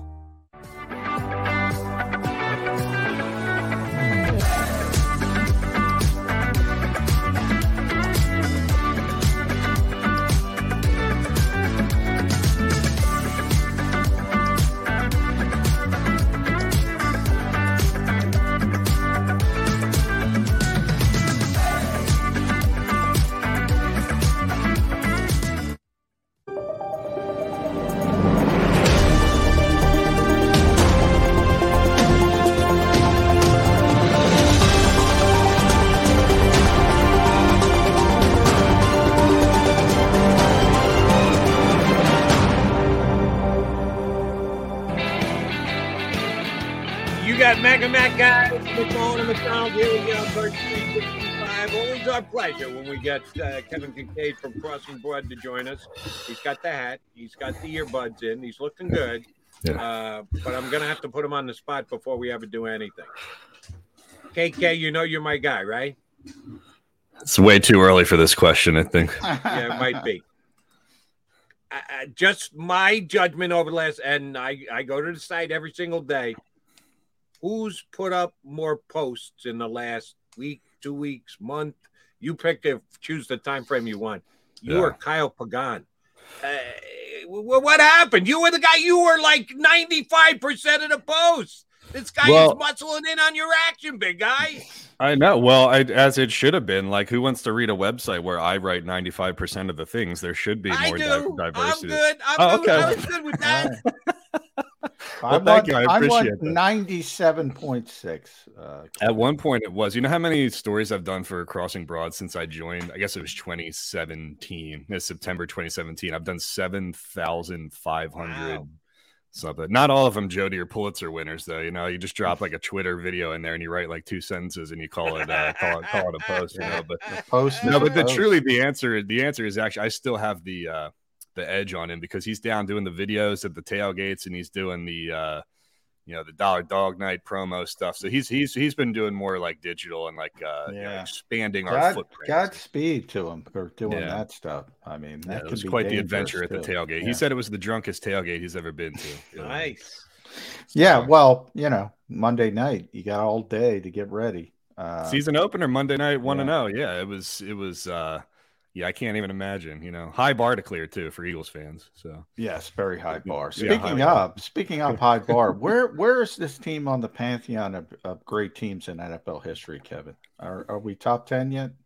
Oh man, two games in. Uh, you know, they could be the greatest team of all time. Well, last last week it depends depends what week you ask me. Last week they could have been the worst worst defense of all Yeah, time, and then this this week they're. Uh, this is, by the way, Jody, why we had John on uh, on Crossing Broadcast because we wanted a pragmatic uh, Eagles personality. You know, none of the uh, knee jerk stuff. But uh, yes, I mean, what a difference a week makes, right? You know, Jonathan Gannon made adjustments. Jalen Hurts. Uh, I don't think it's a hot take to say he looked like Donovan out there at times, and uh, Yeah, he I looked mean, great. Yeah, they were they were up for it, you know, and uh, you know you saw the adjustments that were made defensively, you know, offensively. I like the game plan. Not really sure what the Vikings were doing defensively, but I don't think um, any of us were. but- no, no. But I mean, you you, you take what you can get. I, I honestly thought um, that Jalen played his best NFL game. That I agree. I called it his Yeah. best professional Yeah. game, certainly from a, a passing perspective. Now, but you bring up the opponent, and you have to put that because I still don't know what Ed Donatell was trying to do. And next gen stats put up uh, something about the Eagles receivers, their separation. The numbers were astronomical. The average was 2.9, Dallas was at 5.4. Uh, Zach Pascal was a 4.8. Uh, Quez Watkins was a 4.6. D- A- AJ Brown was a 3.7. Point I'm trying to make the receivers were open and they were running free. You know,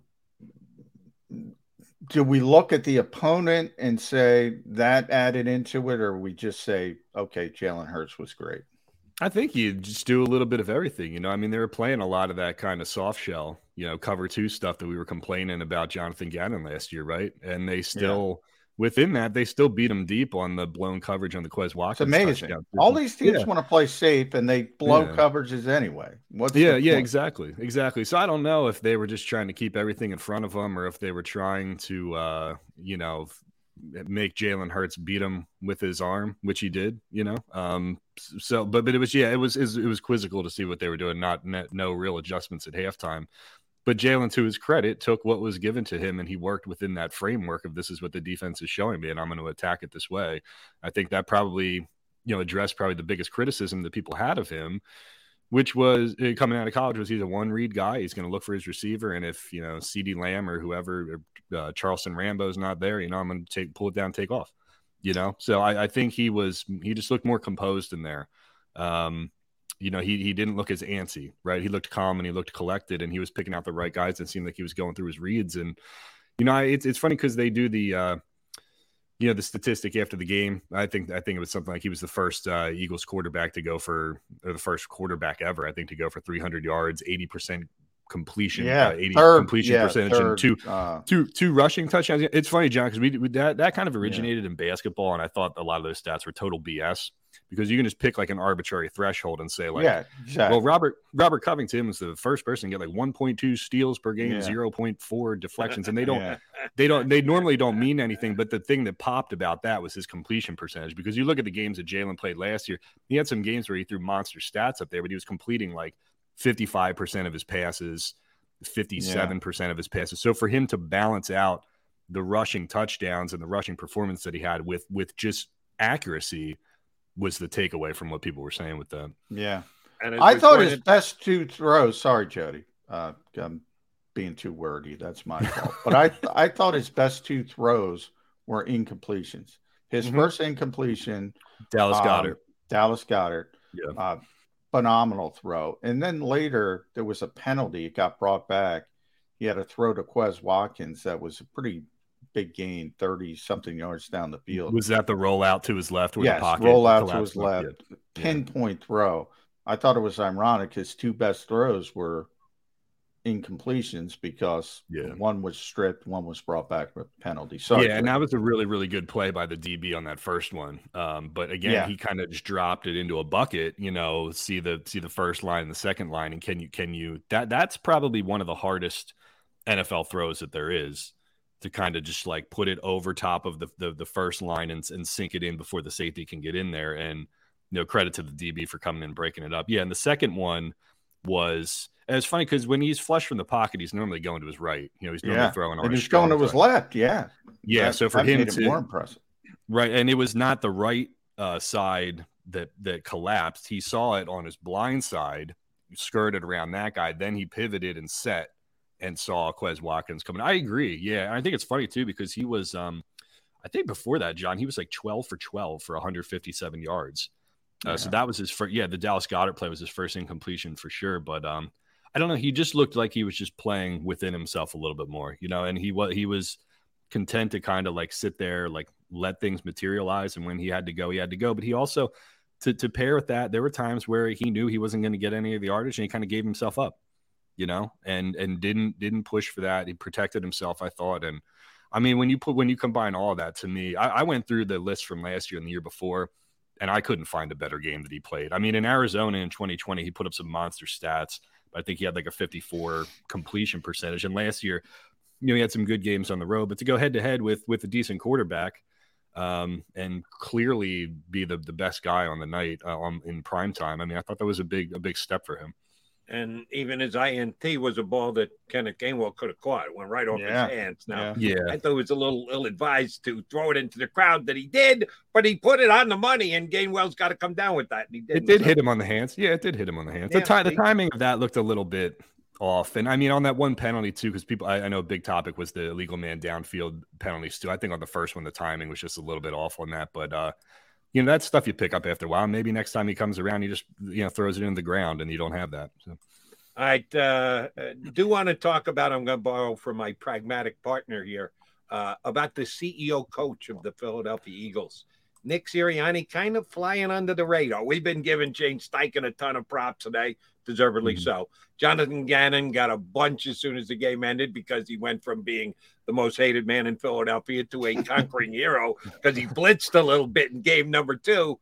And meanwhile, the head coach is the guy who's kind of pushing all the buttons. He's giving his lieutenants a lot of leeway, but he's the guy who's running the show.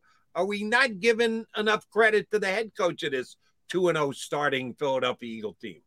Well, the sports books are because they've got him second now for coach of the year. I mean, I only I know you're only two weeks in, Yeah. but the odds odds shift every week, and right now it's him and Mike McDaniel at the very top, which is crazy. But um, That I think you have to. Wow. Yeah, I Mike think I think you have to. Um, I, I think a very mature thing in leadership, uh, a skill that not everybody has, is the ability to take a step back and trust the people who are around you, you know, and let them do their jobs, and you become more of an overseer. It's funny because I've kind of experienced this a little bit over the last year because I got a, a promotion with the company that owns Crossing Broad, so I have a couple guys I'm responsible for, however you want to, however you want to label that, right? You could be all, you could be, you know, up their butt every five seconds, telling them, hey, do this, do that, do this, but you know, if you take a step back and you say, hey, like we know this person's good, we hired this person for a reason, we believe in this person, like they're skilled, you know, like take a step back, let people do what they've been hired to do, and uh, let them flourish. You know, I think there's something to be said for that. I know people usually look at it as like a negative kind of thing because they're like, well, he's less involved now, and they're playing better. But no, I think sometimes like to to remove yourself from the equation, um, you know, let people let other people focus on what they've been hired to do. Um, that kind of lets them take off, you know. And he he's last year, Nick Sirianni was a first time head coach, first time play caller, first time dealing with the media. I mean, he was taking so much onto his shoulders that sometimes the dispersal of responsibilities just streamlines everything and makes it run better. You know, so I think that's something that people got to focus on when they're when they're talking about the, the the divvying up of responsibilities this year.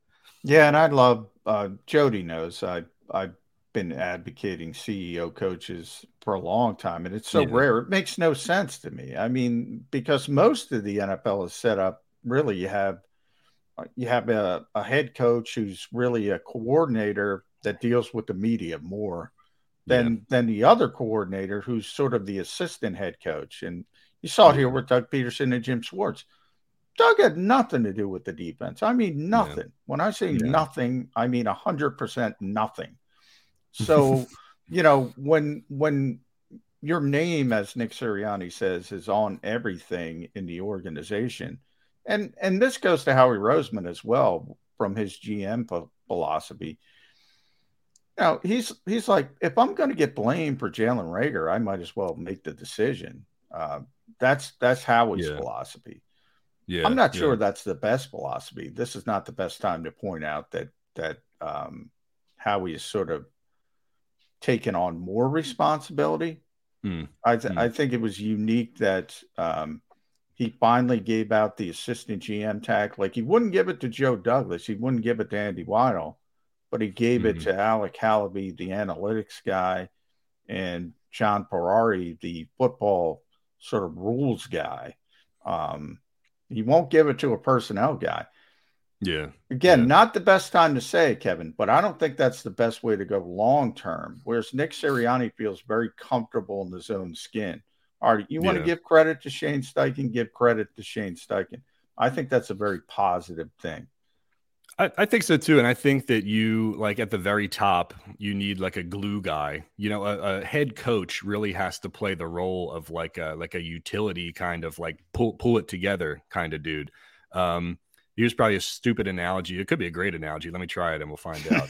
but uh, you know, when the Miami Heat won a couple titles back in the day, the stars were LeBron and Chris Bosh and D Wade. You know, but they had Shane Battier on those teams too. And if you took that Miami Heat roster and you had them run a business, the best guy at the top to be the organizer and pull it all together and keep everybody working together probably would have been Battier.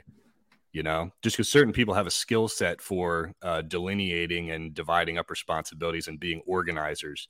You know, some people thrive at their certain thing, but they need to be put in an environment where they're able to do that.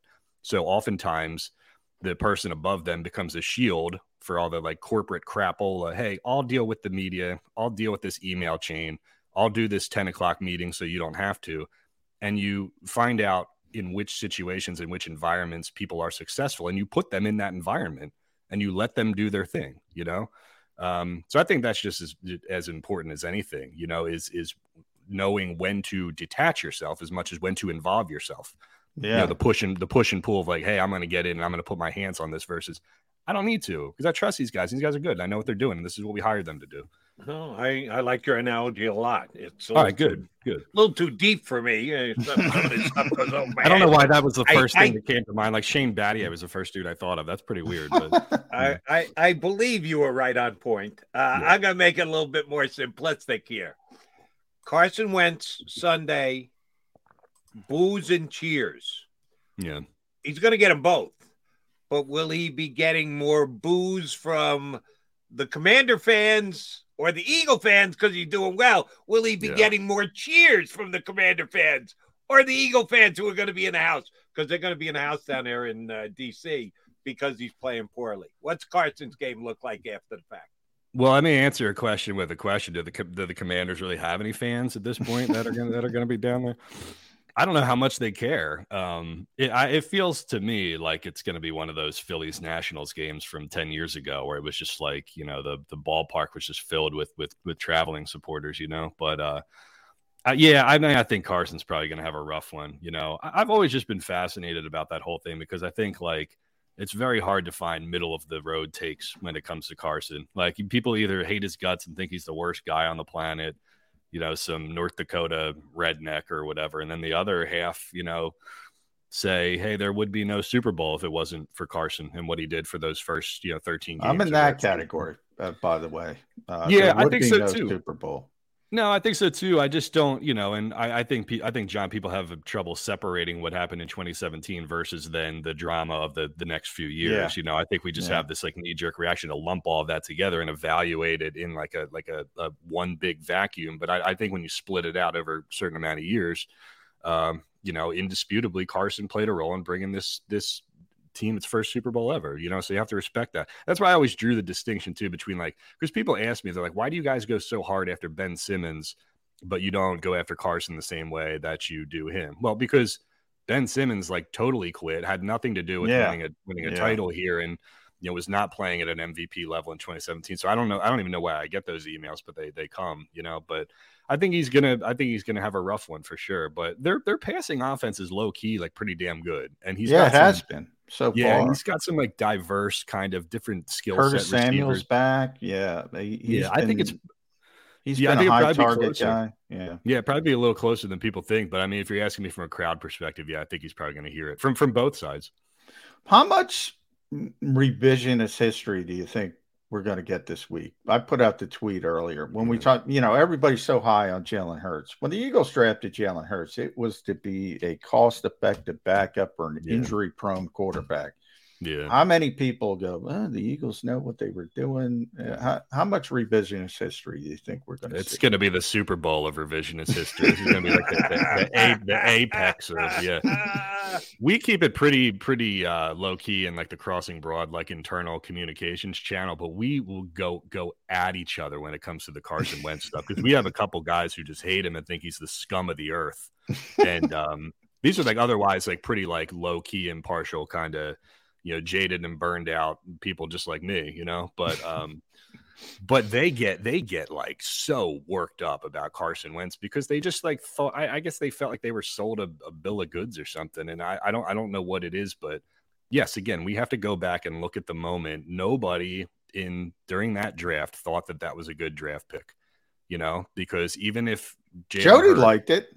Jody liked it he okay, well, he, was, was very for the stated minority. reason, which yeah. I couldn't believe that nobody could comprehend that they were just taking a backup quarterback. Yeah. And well, I mean, how many teams take a backup quarterback, quarterback in the second in the second round? Yeah, yeah. I, I, not many, I, well, not many. Yeah. Well, we don't have to relitigate all of that, but to the point, like, yes, I think it's going to be the, uh, the the Super Bowl of revisionist history, just because everybody had an had an opinion about that, and uh, I don't even think it's like a legit. I think it's like a uh, I don't, I don't, know what the word is I'm looking for, but it's not even really like a legit argument because they brought him in to be a backup and not to be the starter. You know, they were committed to Carson at that point, so it's not like it was a you know, pick between the two of those guys kind of thing. Yeah. Luckily, I'm off tomorrow and Friday, so I have removed myself from, the, from the conversation, you know. Yeah, but that gets you back in before Sunday when the game happens. So, I know, I know, uh, I know. I'm gonna have to do something on the site, I'm sure. So. Yes, yeah, and we'll be on the lookout for it. KK, always a pleasure. Appreciate whenever you hop on board with us. Thank you very much for doing so today. And uh, not don't tell uh Pagat that I don't like him because I do. I think he's good. I, I, need more Kincaid. I'm sorry. I, I, I, no, I'm putting you to work, buddy. But I no, think you got to put out uh, some more posts. We'll work on the ratio. It's football season. This is when everybody, every uh, sports media household in Philadelphia pays the bills. So I got to get back on it. I got to get that ratio up. yeah, forget run pass ratio. We need more uh, yeah. Kincaid ratio. More content. Yeah, yeah, yeah, Always a pleasure, Thanks, KK. Thanks, buddy. Thanks, yeah. All right, see. Kevin Kincaid here with us on uh, Birds 365. And the one other thing about uh, Carson Wentz. And I'm well on the record about this. And some people just refuse to accept this. I'll, I'll go to you, Judge McMullen. I was a major Carson backer to start the 2020 season. Probably more so because people were so over the top in love with Nick Foles, who, yes, we know delivered a Super Bowl, should never have to buy a beer or a meal here in Philadelphia. We all know what Nick uh, accomplished. But the rest of Nick's career must also be acknowledged, which is inconsistent. Anywhere else other than Philadelphia, completely yeah. incompetent. Yeah. But people refuse to acknowledge that Nick Foles is the greatest quarterback of all time. He's better than Tom Brady, which just annoyed the snot out of me. So I probably bent over backwards to defend Carson Wentz, just to fend off the Folesian society that were putting him on a pedestal. Oh, I'm I'm I'm with you with with those with the Foles people. I mean, I got so frustrated with the Foles people. Yeah, you bring up Tom Brady. I mean, come on. I, I can't even argue with somebody who, and there are plenty of people who would say, "Will he beat Tom Brady?" Yeah, I'm like, stop, please. You're just Nick Foles did. Yeah. So because of that, it probably influenced my backing of Carson Wentz. And the fact that people tell me via on the phones, on social media, whatever, oh, you were such a Carson, you can't now point out that he stinks. Oh, yeah, I can. He stunk.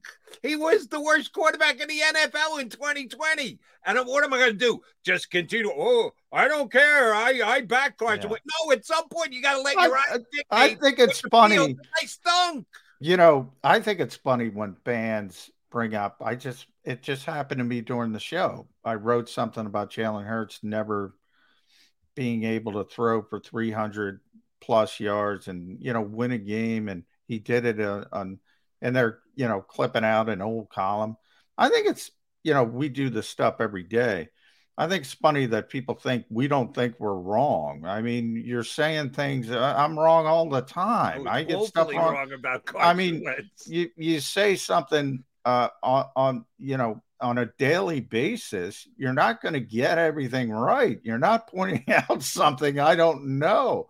I don't, you know, you, we give our opinion at the time of the opinion, and players prove it to be correct. I think I get more stuff right than I get wrong, but I get stuff wrong all the time. I thought Ryan, I say that my biggest one, and I say it all the time because I'm always above board, if anything. I thought Ryan Leaf was going to be better than Peyton Manning. That's a miss, Jody. Yeah, That's a big I miss. That's a big yeah. matzo ball, as Jerry Seinfeld would say. That's a big one. Yeah, that, um, that one never really had yeah, a chance. we we through. we all get stuff wrong. Um, it, it, it's you know I never saw Carson Wentz's 2020 coming. I say it all the. There's why would you? Now I thought he was never going to be the same player. And I know you got to get out of here, Jody. But I didn't see 2020 coming. He was a, an effective quarterback in his, uh, uh, he, as Mike Gill pointed out earlier, he played pretty well in Indianapolis. He's playing pretty well now. Not great, but he's not playing like 2020 Carson Wentz. He's playing like a starting quarterback. Certainly, my biggest concern coming into 2020 for Carson Wentz was can he stay healthy? Not can he be a competent quarterback? I didn't even think that was on the table. Yeah. And he wasn't even a competent quarterback. All right, J Mac. Yeah, I got to run. I got to go do some radio work. So uh, you and Tom going to take it home. You and me back here tomorrow in uh, 22 hours. You up? Yeah. Two, a little bit more than two and two for you. Two, two and 15 minutes. Johnny Mac and Tom coming back to put out a bow in the show here on Birds 365.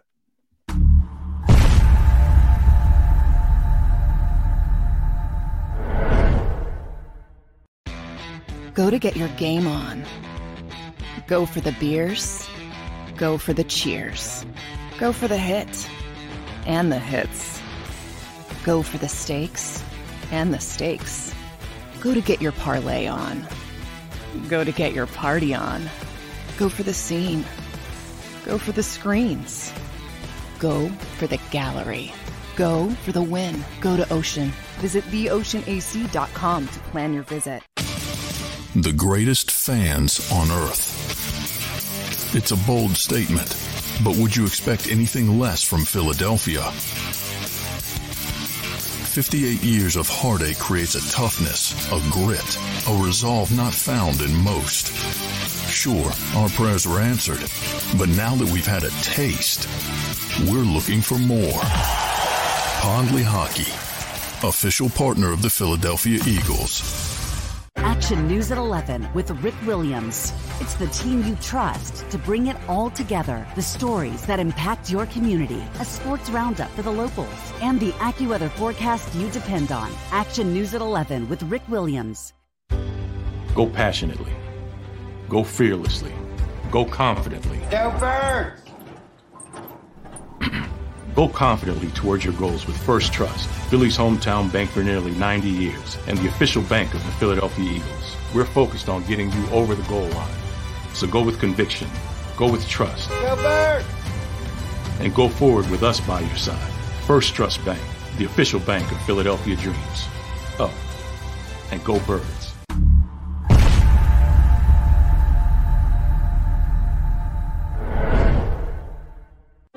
Welcome to Pond Lehocky. We've helped over 100,000 injured and disabled workers obtain benefits, as well as some of the biggest settlements in the state. If you've been injured at work, give Pond Lehocky a call.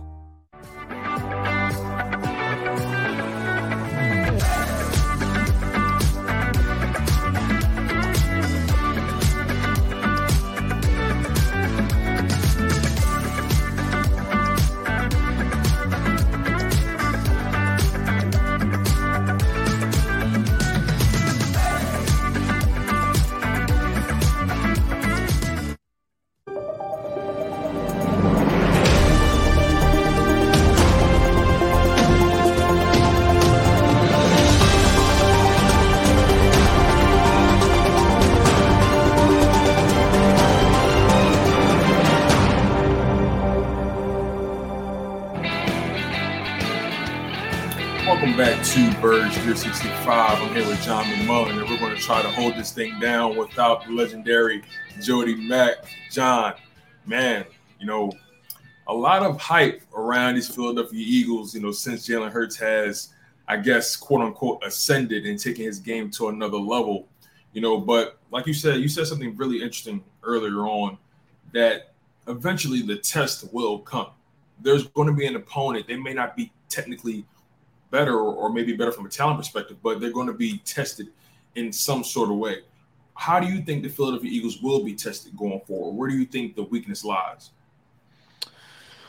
Well, that you know, you would argue in the first two weeks they haven't shown a weakness, uh, but I I think if you look, if you sort of peel the onion back, you saw some of the weaknesses against Detroit in the fact that um, they did struggle with some of the pressure.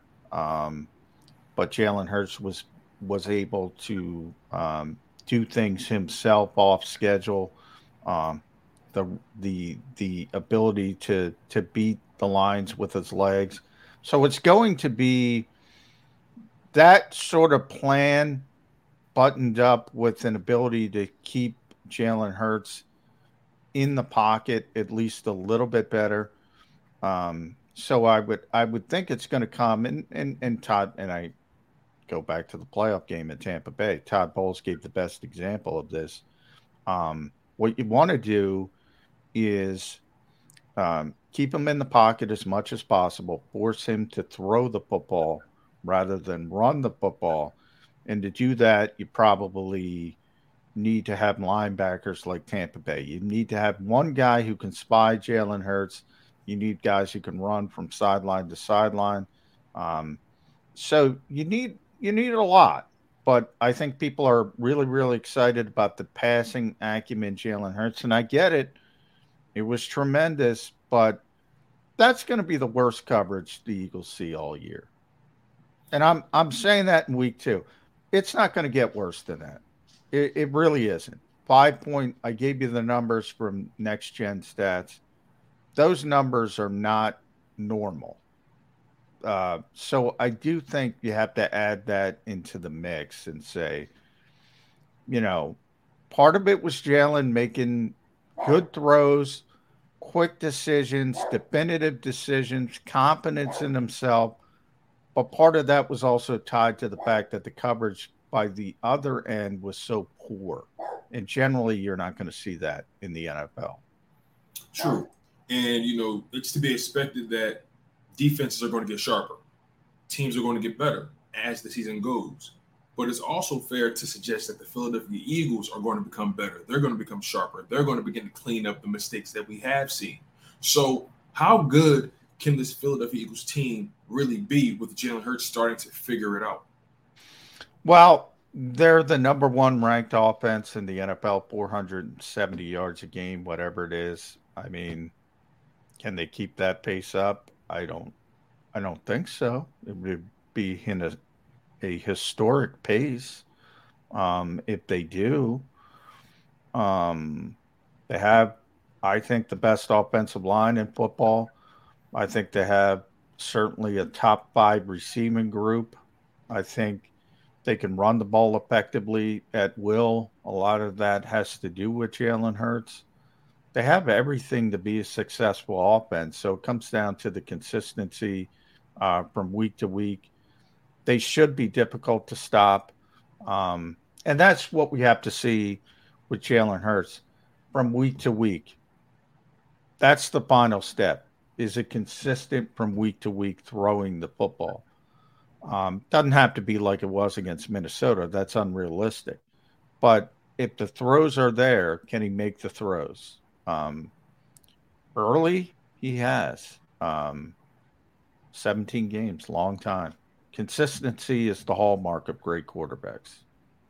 So I know you and Jody love to do exercises, right? And I know you guys have the infamous exercise where you pick, you know, pick the amount of wins you think the team will have, and depending on the situation, has it has it gone up for you? Has it dropped? You know, has it has has 11 wins become 12 wins? Has 11 wins become 10 wins? Right? And let's say hypothetically this team continues to stay sharp and Jalen Hurts continues to stack these days, right? At what point in the season are you willing to move your needle? Oh, I've already moved my needle. My needle was pointing down; it's now pointing up. Um, okay. A, a number of reasons. Um, the schedule looks even easier than it did when it started uh, for a variety of reasons. Uh, talk about Washington this week, no Chase Young. We talk about uh, Arizona, uh, no DeAndre Hopkins suspended. You talk about uh, Dallas. Is Dak Prescott going to be back? Jerry Jones is trying to push him back, but is he going to be back and be Dak Prescott? Um, a lot of things have, have, have tilted the Eagles' way already. The division stinks even more than I thought it did uh, because Dallas is is not as tough as it looked on paper. Um, so it's definitely trending up. Um, and look, if you can, this is the favorite. You know, Kevin Kincaid mentioned Nick Sirianni's now second for Coach of the Year. Jalen Hurts is fourth for MVP in in the betting odds now, or, or tied for third actually. I think. Yeah, um, I read it Super Bowl. Yeah, tied for third. Uh, Super Bowl.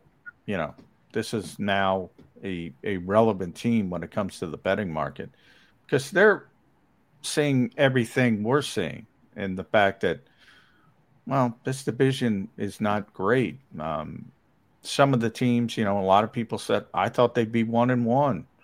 Um, I thought they'd lose a game. Now they still might. In those first three games, I said they're going to lose one of them.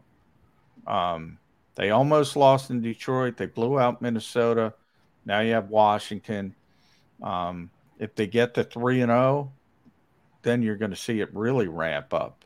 Um, I, I, I hesitate because um, that was such a poor game plan from Minnesota. I don't know. I still don't know. Days after, I still don't know what they were trying to accomplish. Really quickly, um, was that the same game plan? I mean, there's no same game plan for any given team, but was it a similar game plan that they implemented against Aaron Rodgers? Because I watched that. I watched that Minnesota team against Aaron Rodgers, and I personally don't think they were doing anything spectacular.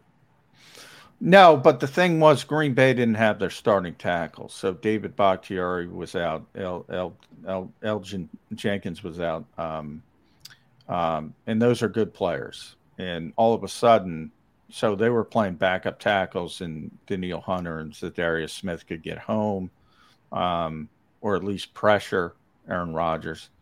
Um, this week, you show up and it's Lane Johnson and Jordan Mailata, and you don't change. It's exactly what I was talking.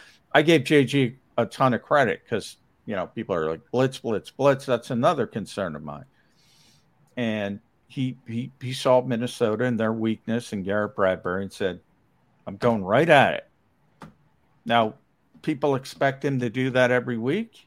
He can't do that every week. You don't have that weakness every week. Um, so, you know, it's about the opponent you're playing this week, and that's the Washington Commanders. Now you have to come up with a plan to take advantage of their weaknesses, and we'll see if the Eagles can do it. There you have you. there you have you guys. You know, he's John McMullen. I'm Tony DeShields the second. You guys are watching Birds 365. You know, at the end of the day, your Philadelphia Eagles have started the season off well, and they have shown that they're capable of putting up big numbers on offense, and the defense has shown that they're capable of limiting a top tier weapon such as Justin Jefferson and Dalvin Cook, but the road will only get tougher.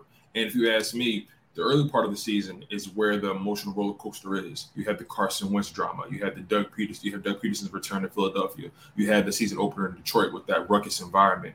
Um, you have the Dallas Cowboys first matchup. Um, you have a road game against Kyler Murray. Jalen Hurts obviously is compared to that guy. So I think most of the emotionally tied games were early on in the season, and it's entirely plausible this Philadelphia Eagles team can um, believe it or not, it's very possible they can go into the bye 6 and 0, but let's not get ahead of ourselves, everyone. One game at a time. This week they have the the Commanders, like our host John McMullen said, and you know we'll see how how it pans out. But we appreciate you guys for locking in on the content. Next, we have the football playbook with Rick Saratella. Make sure you guys are locked in on Jakib Sports. Smash the like button. Make sure you guys are subscribed to the content. Continue to stay engaged because Jakib Sports has you covered. Uh, John, any final words? Uh, no, just turn the page. Forget about uh, uh, the big win on Monday night. Time to focus in on the Washington Commanders. This is a real rivalry week. Um, and NFC East games are, are going to be a little bit tougher than expected because the teams know each other so well. Hey, there you have you guys. He's John McMullen. I'm Tony DeShields the second filling in for Jody Mack. Keep it locked, you guys. You were locked in on Birds 365. We'll see you guys in two and two. You've been listening to Birds 365, the destination for the passionate Eagles football fan who bleeds green. If it's Eagles football, we're talking about it. Debate inside the locker room and guests that are some of the greatest football minds from around the region. We hope you enjoyed the show. We know we had a blast. Make sure to like, comment, and subscribe, and we'll be back soon. But in the meantime, hook up with us on social media at Jakib Sports. See you next time on Birds 365. Without the ones like you, who work tirelessly to keep things running, everything would suddenly stop. Hospitals, factories, schools, and power plants, they all depend on you. No matter the weather, emergency, or time of day, you're the ones who get it done. At Grainger, we're here for you with professional grade industrial supplies. Count on real time product availability and fast delivery. Call clickgrainger.com or just stop by. Grainger for the ones who get it done.